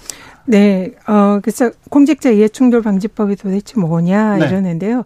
크게 행위 기준이 10가지 행위 기준이 있습니다. 예. 그래서 이 법은 공직자들이 아예 예. 이해충돌 상황을 생각도 하지 못하도록 네. 그래서 그렇게 만들어줘야 네, 돼요. 아예 그래서 네. 시스템으로 네. 정비가 돼 있는 겁니다. 그래서 사전에 이해충돌 상황이 발생할 수 있을 때는 반드시 신고해서 직무를 회피하게 하거나 네. 또 부동산 같은 경우에 어, 정보를 이용해서 부동산 투기를 할 수 있잖아요. 네. 그래서 어떤 공공기관에서 부동산 개발을 할 때는 그 지역의 부동산을 보유하거나 네. 또 새로 사는 경우에는 사전에 신고를 하도록 되어 있습니다. 네. 그래서 신고를 하지 않으면 또 처벌되도록 그렇게 규정이 돼 있고요. 그다음에 이런 뭐 우리 고위공직자들이 뭐 자녀를 이렇게 특혜 채용한다든지 네. 그런 것은 아예 못하도록 장학금도 자기 딸한테만 주고 주고 그런 것도 안 네, 됩니까? 그런 것도 이해충돌이 될 수 있고 그는 금지되는 행위고요. 네. 그다음에 뭐 수의 계약 이런 거 이제 네. 문제가 많이 됐잖아요. 자기 가족 회사 이런 것도 절대로 하지 못하도록 기준을 꼼꼼히 그런, 세워놨네요. 네. 그런데요, 이게 언제부터 시행됩니까? 올해 5월 19일부터 시행이 됩니다. 그럼 5월 19일부터 시행되면 5월 19일 전 지금 청문회 나온 분들은 시행이 안 돼, 이, 해당이 안 됩니까? 어, 그렇지 않습니다. 그래요? 공직자 이해충돌 방지법 시행은 5월 19일이지만 네. 법에 있는 대부분의 내용이 이해충돌 방지하는 규정이 현재도 시행이 되고 있습니다. 네. 그게 어 국민권익위의 그 부패방지법에 의해서 네. 대통령령으로 공무원 행동 강령이 있어요. 예. 거기에 이 공직자 이해 충돌을 방지하는 대부분의 규정이 현재 시행되고 있기 때문에 시행되고 있습니까? 예, 현재 그래서 공직 후보자들도 네. 그 규정을 준수를 해야 됩니다. 준수해야 됩니까? 네. 총리 후보자 준수해야 됩니까? 준수해야 됩니다. 걸리는 거 아닙니까? 어 지금 이제 현재 공무원 행동 강령은 예. 그 지금 민간 영역에 있어서 3년간의 업무 내역을 신고하도록 돼 있고요. 예. 그다음에 그 신고한 내용과 비교를 해서 어 공무를 수행함에 있어서 이해충돌 여지가 있을 때는 이해관계 신고를 하고 회피를 해야 되고요. 예. 그래서 현재는 그 규정이 적용되고 있기 때문에 네. 어, 지금 바로 위반이다 볼 수는 없는데 앞으로 그 규정을 따르지 않으면 위반이라고 볼 수 있습니다. 그러면 한덕수 총리 후보자는 네. 로펌에서 김앤장에 네. 있었을 때 3년 동안 어떤 일을 했는지 그걸 다 신고를 해야 신고를 됩니다. 하고 네. 어, 총리 일과 뭐 어떤 게 겹치거나 이렇게 네. 회피해야 네. 되는 건지 네. 그걸 따져보겠네요. 예, 맞습니다. 그래서 어, 업무 내역을 신고를 하면은 그 내용에 이해관계가 있는 행위라든지 네. 그리고 이해관계인 뭐 예를 들면 뭐 김현장 변호사라든지 이런 아니면 관련된 기업이라든지 이런 분들이 관련되어 있는 업무에 대해서는 이해관계를 어, 신고를 하고 그 업무에 회피를 해야 되죠. 근데 김현장 같은 경우는 국내외 유수의 기업들과 많은 일을 하고 있지 않습니까? 네. 일본의 전범 기업도 있고 이 미국의 많은 기업들인데 그 많은 내용들하고 거의 겹칠 것 같은데요. 그래서 이해충돌 방지법은 사실상 이런 최고 고위직으로 갈수록 가장 이해충돌 소지가 많습니다. 왜냐하면 그렇죠. 업무 범위가 그렇죠. 모든 업무 범위거든요. 예. 그리고 또 이런 이제 인맥이라든지 또 이해관계인도 많기 때문에 네. 이 법은 사실상 최고위층을 타겟으로 주요 타겟으로 하는 그런 법이거든요. 그래서 필요합니다. 필요해. 예. 그래서 어 저 같은 기관장의 경우에도 네. 1년에 서너 차례씩 이해관계를 신고하고 또 실질적으로 그 회의를 할 때 아예 참석을 하지를 않습니다. 업무 회피를 하는 거죠. 예. 그래서 이런 게 사실 국무총리 자리는 가장 많은 이해충돌 소지가 있는 자리죠. 네. 그래서 어 3년간의 어 민간 활동 내역을 철저히 신고하는 게 반드시 필요하고 그 신고 내역에 따라서 이해관계가 발생하는지를 계속적으로 체크하는 그런 것이 이제 이해충돌 방지법이고 행동 강령이다. 이렇게 기다, 말씀드릴 수 있습니다. 기다림 후회님께서 위원장님 지금 후보 청문회에 가서 좀 가르쳐 주세요 얘기합니다. 어, 국회의원을 하셨고요. 또 많은 자격증도 있고요. 그리고 사회적으로 또 어떻게 어, 뭐 명성도 있으시고요. 어, 지금 위원장님이 국회의원 안 하실 때 혹시 어떤 기업의 사회이사라든지 고문 하신 적 있습니까? 네. 어, 저는, 어, 18대 국회의원을 하고 19대는 이제, 어, 민간인으로 있었습니다. 네. 근데 그때 당시에 계속 공직을 앞으로도 할 가능성이 있기 때문에 저 같은 경우는 일체 그런 뭐안 하셨구나. 네, 사회이사나 고문 이런 것은 하지 않았습니다. 알겠습니다. 그래서 개인적으로는 공직과 또 이런 금전 금품, 재산상 이익 이거는 가져갈 수 없다고 생각하고요. 네. 공직을 하고 싶은 생각이 있다면은 사실상 뭐 돈을 벌어야 된다든지 이런 생각은 사실 갖지 않는 게 바람직하다 생각합니다. 네, 돈도 갖고 자리도 갖고 싶어 하는 사람들이 이번 지금 지금 청문회에서 많이 나오는데 아빠 찬스, 엄마 찬스 이런 거 이 부분도 이해 충돌에 그냥 걸리는 거 아닙니까? 어, 이 이해충돌 방지법은 자녀들의 특혜 채용 네. 이런 것은 금지되어 있고요. 예. 또 수의 계약이라든지 가족 간의 그런 것도 금지되어 있고 또 이해관계자 가족들 특히 고위공직자의 가족들이 어떤 이 그 업무와 관련해서 네. 이런 특혜라든지 이런 사익을 추구할 수 있는 것은 철저히 사전에 차단하는 그런 내용입니다. 조카를 면접 봐가지고 합격시켜줬다. 이것도 이해충돌 걸릴 거 아닙니까? 그건 안 되죠. 안 되죠. 네, 그게 자체가 신고하고 그, 그 직무에 회피하도록 그런 게 규정이 되어 있습니다. 아, 그런 의무가 있습니까? 네, 원래? 그렇습니다. 네. 그런 의무가 있답니다. 근데 아우 기억이 안 나. 조카인데 내가 얼굴 못, 아, 못 알아봤어. 이렇게 얘기하면 괜찮습니까? 음, 이 법의 특징은 어 제가 이제 강의를 많이 다니는데요. 네? 공무원들 교육을 이 법을 모르고 아, 나 그런 법이 있는 줄 몰랐어. 예. 나는 어 그렇게 해야 되는 줄 몰랐어.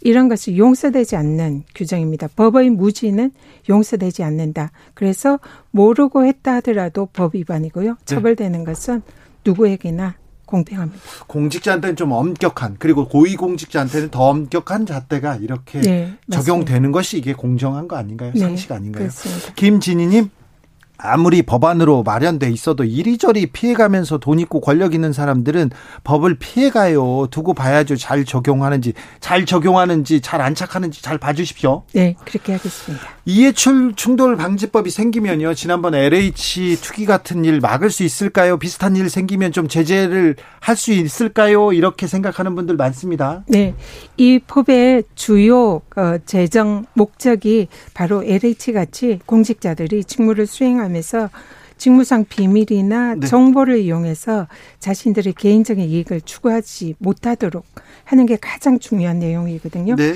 그래서 LH 투기 사태와 같이 공직자가 정보를 이용해서 부동산 투기를 한다든지 또 뭐 주식 투자 뭐 이런 네. 것도 할수 있잖아요. 예. 그런 경우에는 어 차익을 추구했을 때는 7년 이하의 징역 그리고 또 그 얻은 재산상 이익을 모두 몰수, 환수 조치하도록 매우 강력하게 규정이 되어 있습니다. 좀 강력하네요. 네. 네. 엄격하게 좀 그리고 제3자가 네. 공직자에게 정보를 얻어서 그런 재산상 이익을 추구를 하더라도 뭐 가족이라든지 네. 지인이라든지 그런 경우에도 5년 이하 징역 모든 재산상 이익을 몰수하도록 아주 강력하게 규정되어 있습니다. 네, 공직자들은 좀 어떻게 보면 심판의 역할도 하기 때문에 그런 데에서 또 공정하다는 모습을 보여주는 거, 비춰주는 건좀 바람직한 것 같습니다.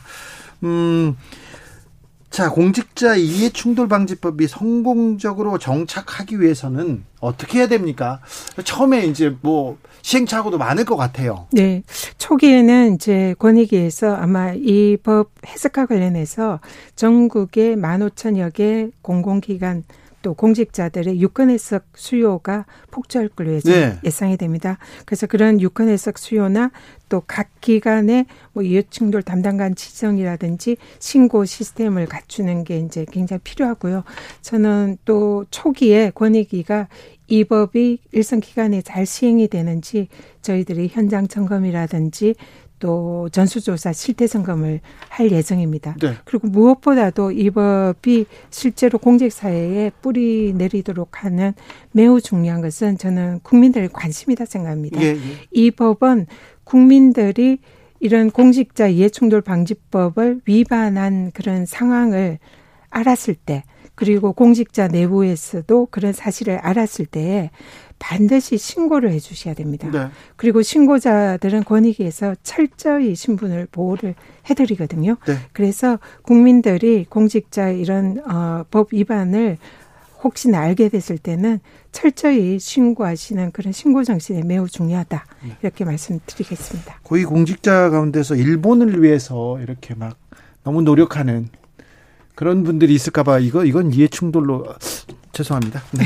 윤석열 정부 들어가지고 지금 장관 후보자들 이해 충돌 관련되는 사람이 너무 많은 것 같은데 어, 윤석열 정부 출범과 맞물려서 좀 시행 잘 시행될까 이거 걱정도 됩니다. 사실은. 네, 이 법이 어, 지금 새로운 정부에 이제 장착한 교체기, 네. 그리고 6일 지방선거에 지방의원들, 지방자치단체장들이 다 교체하는 그 시기와 맞물려서 시행이 되거든요. 네. 근데 이 법은 대부분 그런 분들을 대상으로 합니다. 네. 그렇기 때문에 새로운 정부의 뭐 장차관들, 고위공직자들, 그리고 지방의회 의원들, 그 다음에 어, 뭐 시장 군수 지방자치단체장들은 반드시 이 법 을 지켜야 되고 네. 그래서 이해 충돌이나 사익 추구는 절대로 할 수 없도록 되어 있고요. 예. 그래서 그동안 이제 어 사실 이런 경우에 적발이 되더라도 네. 그 행동 강령이 좀 징계나 이런 것만 규정이 돼 있고 형사처벌이 없어서 좀 실효성이 없다라는 지적이 있었습니다. 그렇죠. 근데 이번에는 어 형사처벌 규정이 모든 항목마다 다 규정이 되어 있기 때문에 어 실제로 적발이 되면은 매우 어, 또 위험한 상황에 처할 수 있기 때문에 네. 공직자들 반드시 이 법을 숙지를 하시고 꼭 지켜주시기를 당부드립니다. 예전처럼 어, 금땡이나 뭐 뇌물 받고 이렇게 일을 봐주고 그렇지 않고 요즘은 수법이 다양해졌기 때문에 이런 법 그 꼼꼼하게 만들 필요가 있었는데 아, 꼭 필요한 것 같습니다. 그런 의견 계속 나옵니다. 2418님. 이야기 듣고 보니까 가슴이 뻥 뚫어집니다. 꼭 실천해 주세요. 이런 얘기합니다. 네. LH 투기 사건 보면 힘 빠졌는데요. 더 힘들어졌거든요. 이하준 님도 이 법 잘 좀 지켜달라고 얘기합니다. 이 법이 그대로 시행이 되고 공직자들이 지키면은 네. 다시는 LH 사태 같은 그런 공직자들 투기나 뭐 이런 행위는 발을 붙일 수 없을 거다 생각합니다. 네, 네. 발을 붙이지 못하게 해야 되는데 권익위가 네. 그런 일이 없도록 정말 최선을 다해서 네. 어, 어, 고위공직자일수록 더 엄격한 잣대로 네. 어, 이런 법 위반이 있을 때는 뭐 철저히 적발하고 네. 처벌하도록 하겠습니다. 철저히 적발하고 처벌까지 좋은데 이 정부에서 권익위가 잘 이렇게 뭐잘 버티고 있을지는 잘 모르겠어요. 어, 그건 걱정됩니다. 네, 일단은 건의위원장 자리가 네. 법률에 의해서 네. 임기가 보장되는 자리인 만큼 네. 최선을 다해서 예, 이해충돌 예, 법 예. 네, 알겠습니다. 잘 좀 지켜주십시오. 네, 국민 한 사람으로 응원하는 분들이 많다는 것도 알아주시고요. 네. 네, 중간 중간에, 아, 이해충돌 이 방지법 제대로 가고 있다. 그 상황도 알려주십시오. 네, 그렇게 하겠습니다. 지금까지 전현희 국민권익위원장이었습니다. 감사합니다.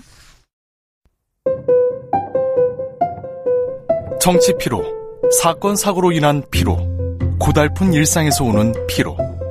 오늘 시사하셨습니까? 경험해 보세요. 들은 날과 안 들은 날의 차이. 여러분의 피로를 날려줄 저녁 한 끼 시사. 추진우 라이브.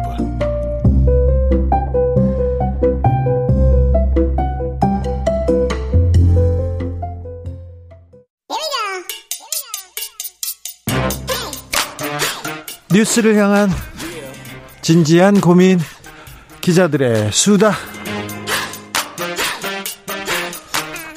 라이브 기자실을 찾은 오늘의 기자는 은지옥이요. 시사인 김은지입니다.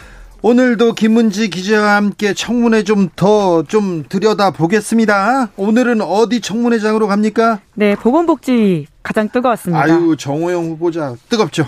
네, 그렇습니다. 지명과 함께 사실 가장 많은 주목을 받았던 후보인데요. 그렇죠. 의혹이 너무 많아가지고요. 너무 백화점이에요. 네, 어제 오늘 청문회인데 어제까지도 새로운 뉴스들이 계속 나왔었거든요. 네, 네, 어떤 어떤 또 뭐 어, 네, 뭐 얘기가 뭐, 나왔죠? 네, 다 아시다시피 아빠 찬스 이야기들이 가장 핵심 쟁점인데요. 네. 2017년에 딸 그리고 2018년에 아들이 각각 경북대 의대를 편입하는 과정에서 혜택이 없었는지 문제가 없었는지 이런 이야기들이 계속 나오고 있는데 이거 이해충돌 방지법에 다 걸린답니다. 아까 권익위원장께서 자식이 이렇게 학교에 오고 그러면 이게 또 다 회피해야 된답니다. 아, 네, 실제로 경북대 내부에 그런 강령이 있다라고 합니다. 네. 그런데 이것을 신고하지 않았다라고 하는 것이 또 추가로 드러난 사실인데 네. 경북대 교직원 행동 강령에 따르면 교직원의 사촌 이내 친족이 직무 관련자인 근로자인 경우나 학견, 지연, 종교 이유로 공정한 직무 수행이 어렵다고 판단되는 경우에는 소속 기관 장에게 해당 사실을 서면으로 신고하게 되어 있다라고 합니다. 신고 안 했죠? 네, 두 번 다 하지 않았다라고 하는데요. 조카 얘기도 또 나왔잖아요. 네, 그렇습니다. 그 관련된 내용들도 있는데 그 또 수업도 이제 정 후보자가 2019년에 본인이 담당했던 혼자만 한 건 아니고 팀 티칭이었던 것으로 보이긴 하는데 이 수업에 딸이 또 수강했는데 이것도 신고하지 않았다라고 해요. 아, 딸이 가족이 수업을 들으면 신고해야 됩니까? 아무래도 이제 그런 이유들이 있으니까요. 네. 신고하고 또 성적 산출 근거도 제출해야 되는데 네. 이런 관련 지침을 어기, 어겨서 이해충돌 지적을 받고 있다라고 합니다. 이해충돌이 한두 개가 아니군요. 네, 물론 본인은 이제 관련된 직무를 수행하지 않았다 이렇게 반박을 하고 있다라고 하는데 심지어 오늘 청문회장에서는 국민의힘 쪽에서도 비판의 목소리가 나왔거든요. 아까 정미경 저 국민의힘 최고위원도 이거 그만둬야죠. 이제 정리해야죠. 얘기하시더라고요. 네, 이제 그럼에도 불구하고 당사자는 사퇴하지 않겠다라는 입장을 계속 고수하고 있습니다. 자신이 도덕적 윤리적으로 문제될 것이 없다고 생각해서다 이렇게 밝혔다라고 하는데 네. 네, 그리고 또 하나 이제 그 윤석열 당선인과는 40년직이다 이렇게 처음에 소개가 된 바가 있잖아요. 예, 본인이 글로 그렇게 쓴 거 아닙니까? 어, 그 지역지에 그렇게 이제 기사가 났었는데요. 네. 이제 관련해서는 뒤늦게 대구의 윤 당선인이 발령받고 1년에 두어 번 만났다. 40년직이 아니다. 이렇게 밝혔다고 합니다. 알겠습니다. 청문회에서 또렷하게 밝혀진 건 아니고요. 40년 지기가 아니라는 내용만 지금 나왔네요. 음, 정호영 후보자는 어떻게 될지 지켜보시죠. 네, 지켜보시죠. 다음 뉴스로 가볼까요? 네, 공수처가 유성 씨 관련 검사들에 대한 수사에 착수했다라고 합니다. 수사 착 수했습니까? 네, 우선 자동 입건이 된 상황이어가지고요. 얼마나 수사 의지가 있는지는 계속 여론이 좀 지켜봐야 되는 부분이 있는 것 같습니다. 누구 누구죠? 네, 그러니까 이두봉 인천지검장, 안동환 서울동부지검 형사 1부장, 신유철 전 서울 서부지검장, 김순환 전 검찰총장을 유우성 씨가 보복기소 사건으로 고소를 했거든요. 이에 대해서 이제 공수처가 자동으로 사건이 입건돼서 수사를 하겠다라고 하는 건데요. 이두봉 인천지검장은 윤석열 당선인의 굉장히 핵심 실세라고 알려진 사람이고 김수남 전 총장은 동기던가요? 친구로 알려진 사람인데 이게 수사가 잘 되겠습니까? 네, 그러다 보니까 더욱더 여론의 감시가 중요한 지점들이 있습니다. 왜냐하면 이 사건은 검사들이 기소권을 활용해서 보복 기소했다라고 하는 것이 사법 역사상 처음으로 인정된 사건이거든요. 검찰이 수사권을 가가지고 보복하면 그게 깡패지 검사입니까? 얘기했던 사람 기억나네요. 윤석열 당선인이 과거에 한 말인데요. 그렇죠. 이거 깡패짓 했네요. 네, 물론 이건 이제 기소이기 때문에 네. 뭐좀 다르다 이렇게 빠져나갈 수 있을 아니요, 것 같은데. 아니요, 이거 이거 이거는 그 굉장히 수사 기소 다 예, 담당을 했던 말이 안 됩니다. 말이 안 돼요. 네, 이제 여튼 이 한동훈 검사장과 함께 이두봉 검사장은 윤석열 사단으로 꼽히는 인물이기도 하고요. 네. 말씀처럼 윤석열 당선인이 서울중앙지검장에 있을 때 그리고 검찰총장으로 갈 때 모두 요직에 앉혔던 인물이기도 직접 합니다. 직접 데리고 갔던 사람입니다. 네, 이제 그러다 보니까 더욱더 관심이 좀 쏠리고 있는데요. 네. 근데 뿐만이 아니라 유우성 씨가 겪고 있는 피해는 여전히 좀 더 있다라고 하는데 네. 지금 기아 신청을 했거든요. 네. 국적법에 따르면 관련된 자격들을 가지고 있는데요. 지금 한국인 배우자 그러니까 유성 씨의 변호인이 변호인이 그 변호인 중 한 분이시죠. 변호인 중 한 명, 한 명이 변호를 하다가 지금 눈, 결혼했어요. 결혼해가지고 애도 낳고 지금 오래 같이 살고 있죠? 네, 그럼요. 2004년에 한국에 들어와서 2015년에 한국인과 결혼했고 지금은 한국인 두 자녀를 데리고 등하원을 하는 일상을 살고 있는 사람인데요. 근데 귀화 허가가 안 났습니까? 네, 그 이유가 아까 말씀드린 보복기소 사건에서 벌금형 하나가 나온 게 있거든요. 네. 그것을 이유로 들어서 법무부에서 불허했다라고 하는데 지금 재심 좀 다시 한번 판단해 달라고 행정심판 청구한 바가 있는데 실제로 법무부 가 이렇게 예외를 인정하는 경우들이 있다라고 해요. 한국 사회 기여 정도, 인도적 사정, 국익 등을 고려해서 품행이 단정한 것으로 인정하면 국적법에 따라서 가능하다라고 하거든요. 예, 이에 대해서는 사실 유우성 씨는 국가폭력 피해자이지 않습니까? 그런데요. 예, 이제 그럼에도 불구하고 이런 식으로 뭐 자신의 지위가 계속 불안정해서 혹여나 비자가 연장이 안 돼서 가족과 해야 될지도 모른다 이런 두려움에 떨고 있기 때문에 네. 이 부분에 대해서는 법무부가 좀 다시금 검토해야 된다라는 생각이 듭니다. 법무부의 중요 요직은 검사로 지금 채워져 있기 때문에 검찰 기관이기도 했었어요. 그것도 좀 말이 안 돼요. 안 됐는데 지금은 많이 문민화가 됐다고 하더라도 이 유성 씨에 대한 이렇게 좁은 아량을 보여주고 있는 걸 보면 조금 이해가 안 됩니다. 네, 계속해서 좀 주목하도록 하도록 하겠습니다. 느티나무 공수처 이번엔 좀 제대로 합시다 얘기하는데 지금 공수처 앞에 아, 유성 씨 사건도 있고요. 그 다음에 고발사주 기소를 하느냐 마느냐 지금 결정을 눈앞에 내일, 두고 예, 있는데 그렇죠. 네. 제대로 하는 거 보시죠, 진짜. 보시죠. 존재 가치를 증명해 주십시오. 다음 뉴스는요? 네, 중국의 제로 코로나 정책이 위기를 맞았다라고 합니다. 이건 안 되는 것 같아요. 조이고 막는다고 해서 되는 건 아닌 것 같아요. 상하이 봉쇄가 지금 얼마나 됐죠? 한 달 넘게 지속되고 있는데요. 네. 그러니까 지금 이게 말씀처럼 코로나19는 오미크론은 특히나 워낙 전파력이 강해서 지속 가능하게 봉쇄한다고 막아지는 게 아니다라는 걸 우리가 몸으로 깨달았잖아요. 아, 이건 봉쇄로 안 된다는 걸 전 세계에서 지금 봤지 않습니까? 예, 모두가 겪고 있는데요. 다른 나라는 코로나에서 조금씩 벗어날 수도 있는데 지금 중국 때문에 다시 또 유행이 오면 어쩌나 걱정하는 전문가들 많습니다. 네, 제로 코로나 정책이 지속까지 가능하지 않다라는 걸 중국 정부가 빨리 깨달아야 되는데 네. 상하이에 앞서서는 선전도 록다운을 그러니까 봉쇄한 바가 있습니다. 일단 환자가 나오면 그냥 봉쇄해요. 다리를 네. 끊는 데입니다. 다리를 그냥 그못 가게 통행 통행을 못하게 그냥 막는답니다. 네, 그래서 거의 유령 도시처럼 되어버린 세상에 이런 일급 뉴스들이 계속 전 세계에 나오고 있는데요. 네. 이러한 정책 때문에 이제 세계 경제의 먹구름까지 들이우고 있는 상황이다라는 지적도 나오고 있습니다. 네. IMF의 세계 전망에 따르면 2022년 세계 경제 성장률 1월에서는 4% 4% 4.4% 예측했는데요. 그게 3.6으로 바뀌었습니다. 떨어졌는데 우크라이나 전쟁 그리고 중국의 제로 코로나 정책이 주요 요인으로 꼽히고 있습니다. 중국은 또 안 되는 일을 왜 이렇게 붙잡고 있을까요? 지금 당장 이야기 나오는 것은 오는 10월에 20차 당대회에서 시진핑 주석의 3년임이 있거든요. 예. 중국이 앞서서 제로 코로나 정책으로 자기들이 코로나19 잘 막아왔다라는 것을 대내 선전으로 엄청 해왔기 때문에 이 기조를 수정하는 게 어려운 것으로 보인다라는 이야기가 있는데요. 네. 하지만 이런 것들 때문에 실제적으로 고통받는 중국 시민들 그리고 세계 경제 위기 같은 것들이 있기 때문에 좀 이런 기조를 수정하라라는 비판 비판들이 많이 나오고 있습니다. 고통받고 있는 중국 인민들을 위해서라도 조금 이 정책은 좀 수정되어야 마땅한데 아이고 중국 공산당이 안 하려고 하는 것 같아요. 아이고 참. 아, 좀 근데 중국이 잘해줘야 되는데 우리는 가장 가까운 이웃인데다가 경제적으로 굉장히 밀접한 관계를 맺고 있기 때문에 중국이 잘해줘야 되는데 중국이 네 지금 당장 타격받고 있다라고 하는데요. GM 공장 같은 경우에도 지금 시간 단축했다라고 하고 아모레퍼시픽 공장도 지금 정상 가동에 어려움을 겪고 있다라고 합니다. 아이고, 중국 한숨이 납니다. 기자들의 수다 시사인 김은지 기자 함께했습니다. 감사합니다. 네 감사합니다. 교통정보센터 다녀올까요, 임초희 씨.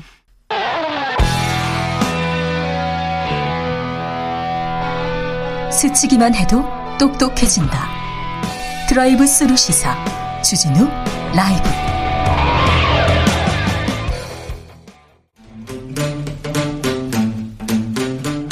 청년의 포부와 패기로 대한민국 정치를 새롭게 하자 청년의 시선 MZ 세대가 말합니다. 요즘 정치.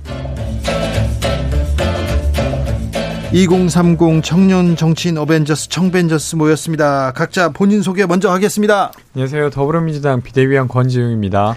네, 안녕하십니까. 국민의힘 최고위원 김용태입니다. 저희가 이게 요즘 정치, 요즘 뭐한 일을 한 지 오래됐는데 6개월가량 한 것 같은데 권지웅, 김용태 의 얼굴을 처음 봤습니다. 서, 서로 인사를 마스크 처음 벗었어요. 그래서 그러네요. 좀 어색해요. 좀 아니, 요즘 그 실외 마스크 해제인데 실외 네. 바깥에서 마스크 벗는 게 좀 어색하더라고요. 네네. 네. 아직도 열에 여덟 아홉은 이렇게 아, 끼고 다니더라고요. 그래도 국민들이 이렇게 거리두기 자발적으로 잘 해주고 있어서 그나마 우리는 코로나에서 조금 안전하지 않나 그런 생각도 해봅니다. 예. 네, 아무튼 반갑습니다. 좀 낯설어요. 네. 낯설어요. 그래요? 네. 자, 이제 검찰청법 개정안 이제 국회 통과하고 국무회의까지 통과했어요. 여기에 대해서는 김용태 최고 할 말 많습니다. 어, 정말 많죠. 저는 뭐 두 가지 차원에서 민주당을 비판하고 싶은데 뭐 네. 원론적인 얘기지만 이 검수 완박 법안이 갖고 있는 정말 이게 개혁 입법이냐에 대한 비난, 비판에 대한 의문도 있고요. 두 번째로 가장 중요한 부분인데 이게 민주주의를 근간을 훼손했다는 것이죠. 그러니까 이렇게 헌법 개정에 준하는 이 법안을 통과하는데 이렇게 졸속으로 통과할 만한 것인지에 대한 비판이 있습니다. 그 과정에서 민영배 의원이 이제 위장 탈당을 하면서 법사위의 안건 조정이 동수 규정, 그러니까 소수파의 의견을 충분히 보장하는 그런 법적 취지를 무시한 거에 대해서 뭐 권지용 위원님께서도 마찬가지지만 저희가 청년 정치인으로서 정말 선배 정치인들 박병석 국회의장님이나 민영배 의원님을 향한 어떤 질타. 저는 진짜 민영배 의원님은 국회의원 사퇴까지 하셔야 된다고 생각하고 있고요. 586 민주화 세대가 정말 민주화를 목숨 걸고 쟁취하신 선배분들인데 이분들이 이번에 보여준 행태는 좀 많이 비판받고 역사에 남을 것이다 생각합니다. 저는 지적해 주신 대로 민영배 의원의 탈당 그리고 이제 법안 조정 회의에서의 역할 이런 것은 비판받아 마땅하다고 생각합니다. 그리고 민주당 그렇게 해서는 안 됐었다고 여전히 생각하고 있고요. 근데 그 외에 사실은 검찰이 기소권과 수사권을 모두 가지고 있으면서 발생했던 폐를 어, 이제 조정하고자 했던 노력 자체는 저는 좀 평가받아야, 좋게 평가받아야 된다고 생각해요. 그리고 이거 사실은 국회라고 하는 공간은 국민의힘이 반대하면 무조건적으로 법을 못 만들게 되는 구조여야 하는 건 아니라고 생각합니다. 이번에 법안도 사실은 국민의힘도 합의를 했다가 파기했던 것이기도 하고 민주당이 독단으로 처리한 것이 아니라 정의당과 함께 처리하고 있는 것입니다. 그래서 저는 이제 나름의 그 합의를 만들기 위해서 민주당은 꽤 노력 많이 했다고 생각하고요. 근데 그 지점에서도 좀 부족한 한 점이 있었다면 그것은 뭐 저희가 감수해야 될 것이라고 지금 생각합니다. 말씀하신 거에서 정의당을 말씀하셨는데 저는 정의당이 굉장히 많은 비판을 받아야 된다고 생각합니다. 정의당이 지난 대선에서 심상정 후보께서 소수당 그 다당제를 이야기하면서 소수당의 어떤 의견을 굉장히 중요시 얘기했는데 이번 검수 완박 법안을 통과하면서 정의당이 보여준 행태는 저는 글쎄요 그 본인들의 자기 부정 민주당의 정치적 도구로서 타락했다고 저는 생각하고 있고요. 네. 정의당은 이번에 굉장히 많이 비판을 받아야 된다 생각합니다. 저는 좀 정의당에 대해서 되게 과도하게 비판하고 있다고 생각되는데요. 이건 이제 민주당을 따른 게 아니라 검찰 개혁에 대한 정의당의 입장을 밝힌 것입니다. 저는 그리고 그러니까, 그것이 네. 이제 국민의힘과는 다를지라도 그렇다고 해서 그것이 그냥 민주당과 한패였다 이렇게 말하는 건 저는 좀 그러니까 과하다고 생각하고요. 이 검수완박을 통과하는 게 두 가지 법안 이었지 않습니까? 검찰청법과 형사소송법 개정안이 아니었는데 처음에는 정의당이 검찰청법에 대해서는 어 이제 본회의에 참석해서 이제 표결을 했죠. 근데 거기에 관련해서 정의당이 이런 소수파의 의견을 충분히 보장하지 못했다는 자기 부정이라는 비판이 있자, 있다 보니 오늘 있었던 형사소송법 개정안은 정의당이 기권을 하거나 참여하지 네. 않았어요. 저는 정의당이 눈치 보고 있다고 생각하고 있고요. 여기에 대해서는 강하게 비판해야 된다고 생각합니다. 국민의힘 말고는 다 강하게 비판받아야 됩니까? 정의당의 그런 자기 부정 행태에 대해서는 비판해야 된다고 생각합니다. 네? 그렇지 않습니다. 그러니까 형사소송법의 경우에도 고발인의 이 신청권이 이제 삭제된 것에 대해서 이제 항의를 한 것이지 형사소송법 자체가 어, 개정될 필요가 없었다고 밝힌 건 저는 아니라고 봅니다. 그러니까 민주당의 많은 민주당을 지지하는 변호사들조차도 이 법안에 대한 굉장히 위험 위헌성이라든지 아니면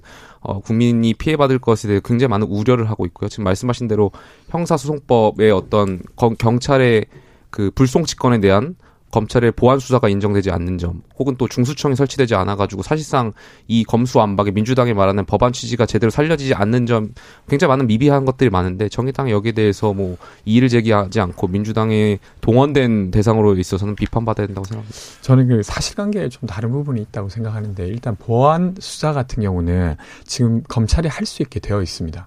물론 이제 원래 이제 경찰이 다뤘던 사건의 범위를 벗어나는 경우는 어렵지만 별건 수사 그, 별건 수사의 그, 경우는 어렵지만 그 지점을 계속 우려하는 거거든요. 근데 이제 실제로 이제 검찰 경찰이 이제 다루지 않았던 영역까지 검찰이 다루게 된다고 하는 건 직접 수사권을 주는 것과 같기 때문에 지금 검찰 개혁의 본 취지와 어긋나는 부분이고요. 그러니까 그 그리고 예를 들면 그 모든 피해를 결국에는 누군가는 국민 누군가는 지게 될 것이고요. 만에 하나라도 천만 건의 하나라도 그런 피해를 받는 국민이 생길 것을 저희는 우려하는 거예요. 그러면 반대의 경우 검찰이 그러면 기소권과 수사권을 다 가지고 있었을 때 발생하는 피해에 대해서는 어떻게 책임지려고 그 이렇게 그 피해와 하십니까? 이 피해를 봤을 때 물론 그 피해 형량을 따지는 네. 것 자체가 좀 저는 뭐 적절치 않지만 어쨌든 우리가 정치를 함에 있어서 국민의 기본권을 보장해야 되고 억울한 사람이 없게 만들어야 되는 것이지 않습니까? 그런데 이번 검수 완박 법안은 저는 굉장히 미비점이 많다고 생각하고 이렇게 졸속으로 처리돼야 됐냐? 그리고 국무회의를 오늘 굉장히 이례적으로 조정했잖아요.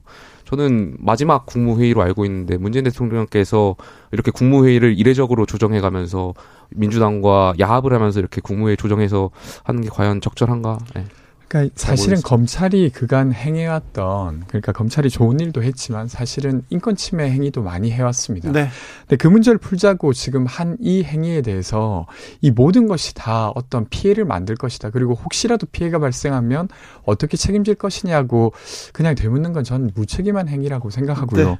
네. 그러니까 저 관련해서 검찰의 어떤 쇄신은 저도 필요하다고 생각합니다. 그렇죠. 검찰이 공정하지 못하다, 신뢰받지 못하다. 여기에서 검찰 개혁이 처음 시작됐다는 것도 검찰은 조금 알고 좀 자성하는 게 필요합니다. 당신이 옳다님 합의가 필요 없는 정당이 된 것에 대해선 반성 필요하다고 봅니다. 이런 의견도 주셨습니다. 자 청문회로 가볼까요? 김인철 부총리 겸 교육부 장관 후보자 자진 사퇴했습니다. 요거는 어떻게 보셨습니까? 김용태 최고. 예 오전에 저희 김인철 부총리 후보자께서 사퇴하셨고요. 저는 그 결정을 존중합니다. 네. 다소 늦었지만 어, 김인철 장관 후보자에게 쏟아진 각종 의혹을 어, 사회 지도층으로서 계속해서 어, 의혹 같은 것을 해결해 주셨으면 어, 풀어주셨으면 좋겠고요.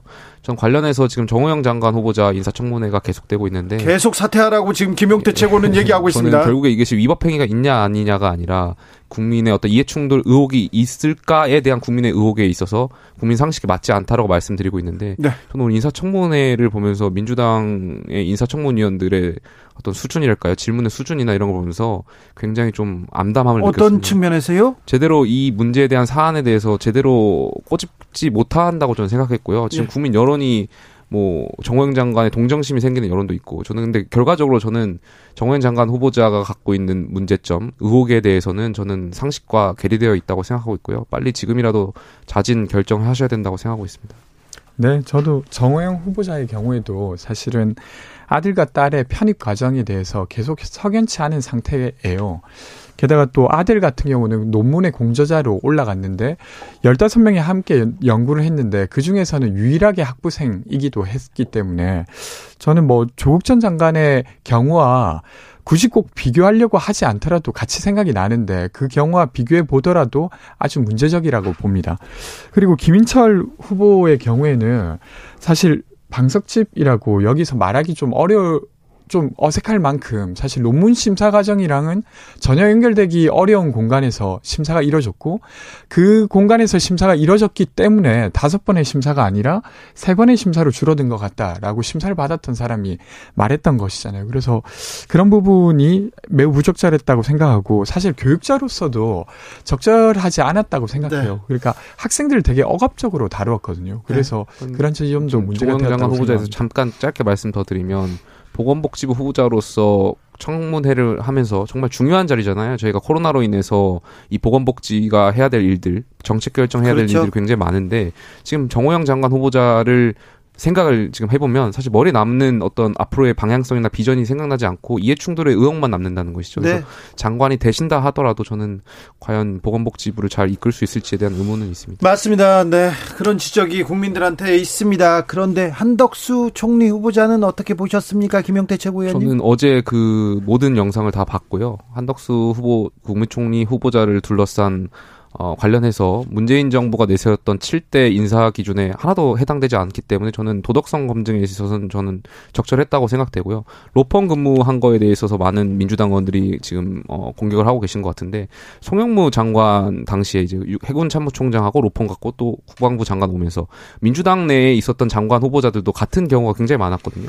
여기에 비교했을 때 과연 한덕수 국무총리 후보자가 갖고 있는 연봉의 액수가 적절했는가에 대한 질문이었는데 저는 적절했다고 생각되고요. 이분이 로펌에서 근무할 때 전 사적 영역을 뭐 그러니까 그분이 이제 총리를 지내면서 갖고 있었던 공적 정보를 가지고 사적 이득을 취했다고 생각하진 않았습니다. 왜냐하면 어제 그 본인이 로펌에서도 자문을 하면서 어, 공적인 영역, 우리나라의 해외 기업을 유치하는데 일자리를 창출하고 우리나라의 어, 경제 정책을 해외에 설명하는데 그런 공적 마인드를 가지고 더 설명했기 때문에 저는 적절했다고 생각합니다. 저는 그 해명이 더 되려 이제 많은 걸 꼬은다고 생각하는데요. 그러니까 그럼 김앤장이 그렇게 이제 국가적 일을 하는데 돈을 줬다는 거잖아요. 정말로 그런 기업일까? 싶고 사실 비법조인입니다. 비법조인이 로펌의 고문으로 일하면서 뭘 했을까? 사실 법률 자문이진 않았을 테고 그간 이제 공식에서 가졌던 경험이나 네트워크 등을 어떻게 말하면 팔아서 그 돈을 받았을 거예요. 그러면 그 어떤 예를 들면 그것을 팔면서 발생했던 어떤 이해관계가 있는 채로 다시 공직자가 되는 것입니다. 그러니까 과거에 이제 돈과 권력 중에 하나만 택해야 된다라는 말이 있듯이 사실은 이제 권력을 가지고 있다가 그 권력의 네트워크를 가지고 돈을 벌었어요. 큰 돈을. 그리고 나서 다시 공직에 들어온다고 하는 건 사실 여러 가지 측면에서 이해관계가 충돌될 가능성이 매우 높습니다. 그렇게까지 해야 할까 이런 생각이 그러니까 여전히 듭니다. 로펌을 근무하면서 어떤 얻었던 경험 그리고 공직 후보자로서 공직자로서 경험 그 우리나라의 굴지의 모든 요직을 다 하셨던 경험 이 네트워크와 경험을 가지고 저는 우리가 처한 어떤 위험 어 이런 직면한 과제를 저는 총리 후보자께서 잘 헤쳐 나갈 수 있을 것이라고 생각되고요. 어, 그리고 본인이 갖고 계신 그런 경험을 가지고 우리 사회에 선한 영향을 끼치는데 이용할 수 있다고 생각합니다. 근데 지금 권지웅 의원께서 말씀하신 대로 그런 논리로 접근하자면 문재인 정권에서도 많은 장관 후보자들이 공직과 로펌을 왔다 갔다 거렸거든요. 그때 당시에 이철희 의원께서 지금 정무수석이죠. 어, 송영무 장관 당시 후보자를 향해서 그 로펌 근무한 로, 공직자에서 로펌을 가고 다시 공직자를 온 거에 대해서 그때는 로펌 근무가 어떤 대한민국의 공적 영역의 법적 체계를 시스템을 만드는데 굉장히 좋은 경험이 될 것이라고 발언도 하셨거든요. 저는 그런 연장선상에서 어, 이번에 한덕수 총리 후보자도 굉장히 좋은 영향을 가지고 대한민국에 좋은 선한 영향력을 끼칠 거라 생각합니다. 이철희 정무수석이 쓸데없는 얘기를 하셨네요. 그러니까 저는 거기에 그 동의하지 않기 때문에 네네. 예를 들면 김앤장에 근무했던 경력이 왜 대한민국 운영하는데 도움이 됩니까? 그러니까 그 과정에서 김앤장에서 근무하시면서 해외에 있었던 많은 뭐 영업 비밀상으로 누굴 만났는지 밝힐 수는 없겠지만 그 해외 정책 결정권자들과 네트워크를 통해서 대한민국의 경제 정책을 설명하시고 네. 또 대한민국의 투자를 유치하는 데 있어서 역할을 했기 때문에 저는 네. 공적 마인드가 있다고 생각합니다. 제가 네. 기사를 쓰면요. 돈 많고 힘 있는 사람들이 대형 로펌을 써요. 네. 대형 로펌에 막 대표 변호사나 막 거물 변호사들이 오지 않습니까? 그럼 판사들이 움직이는 게 흔들리는 게 보여요. 그래서 거기서 이렇게 변호를 하지 않습니까? 네. 그러면 너무 미운 거예요. 네. 이렇게 악의 편에서 저 힘을 쓸까 이런 생각을 제가 혼자 가졌어요.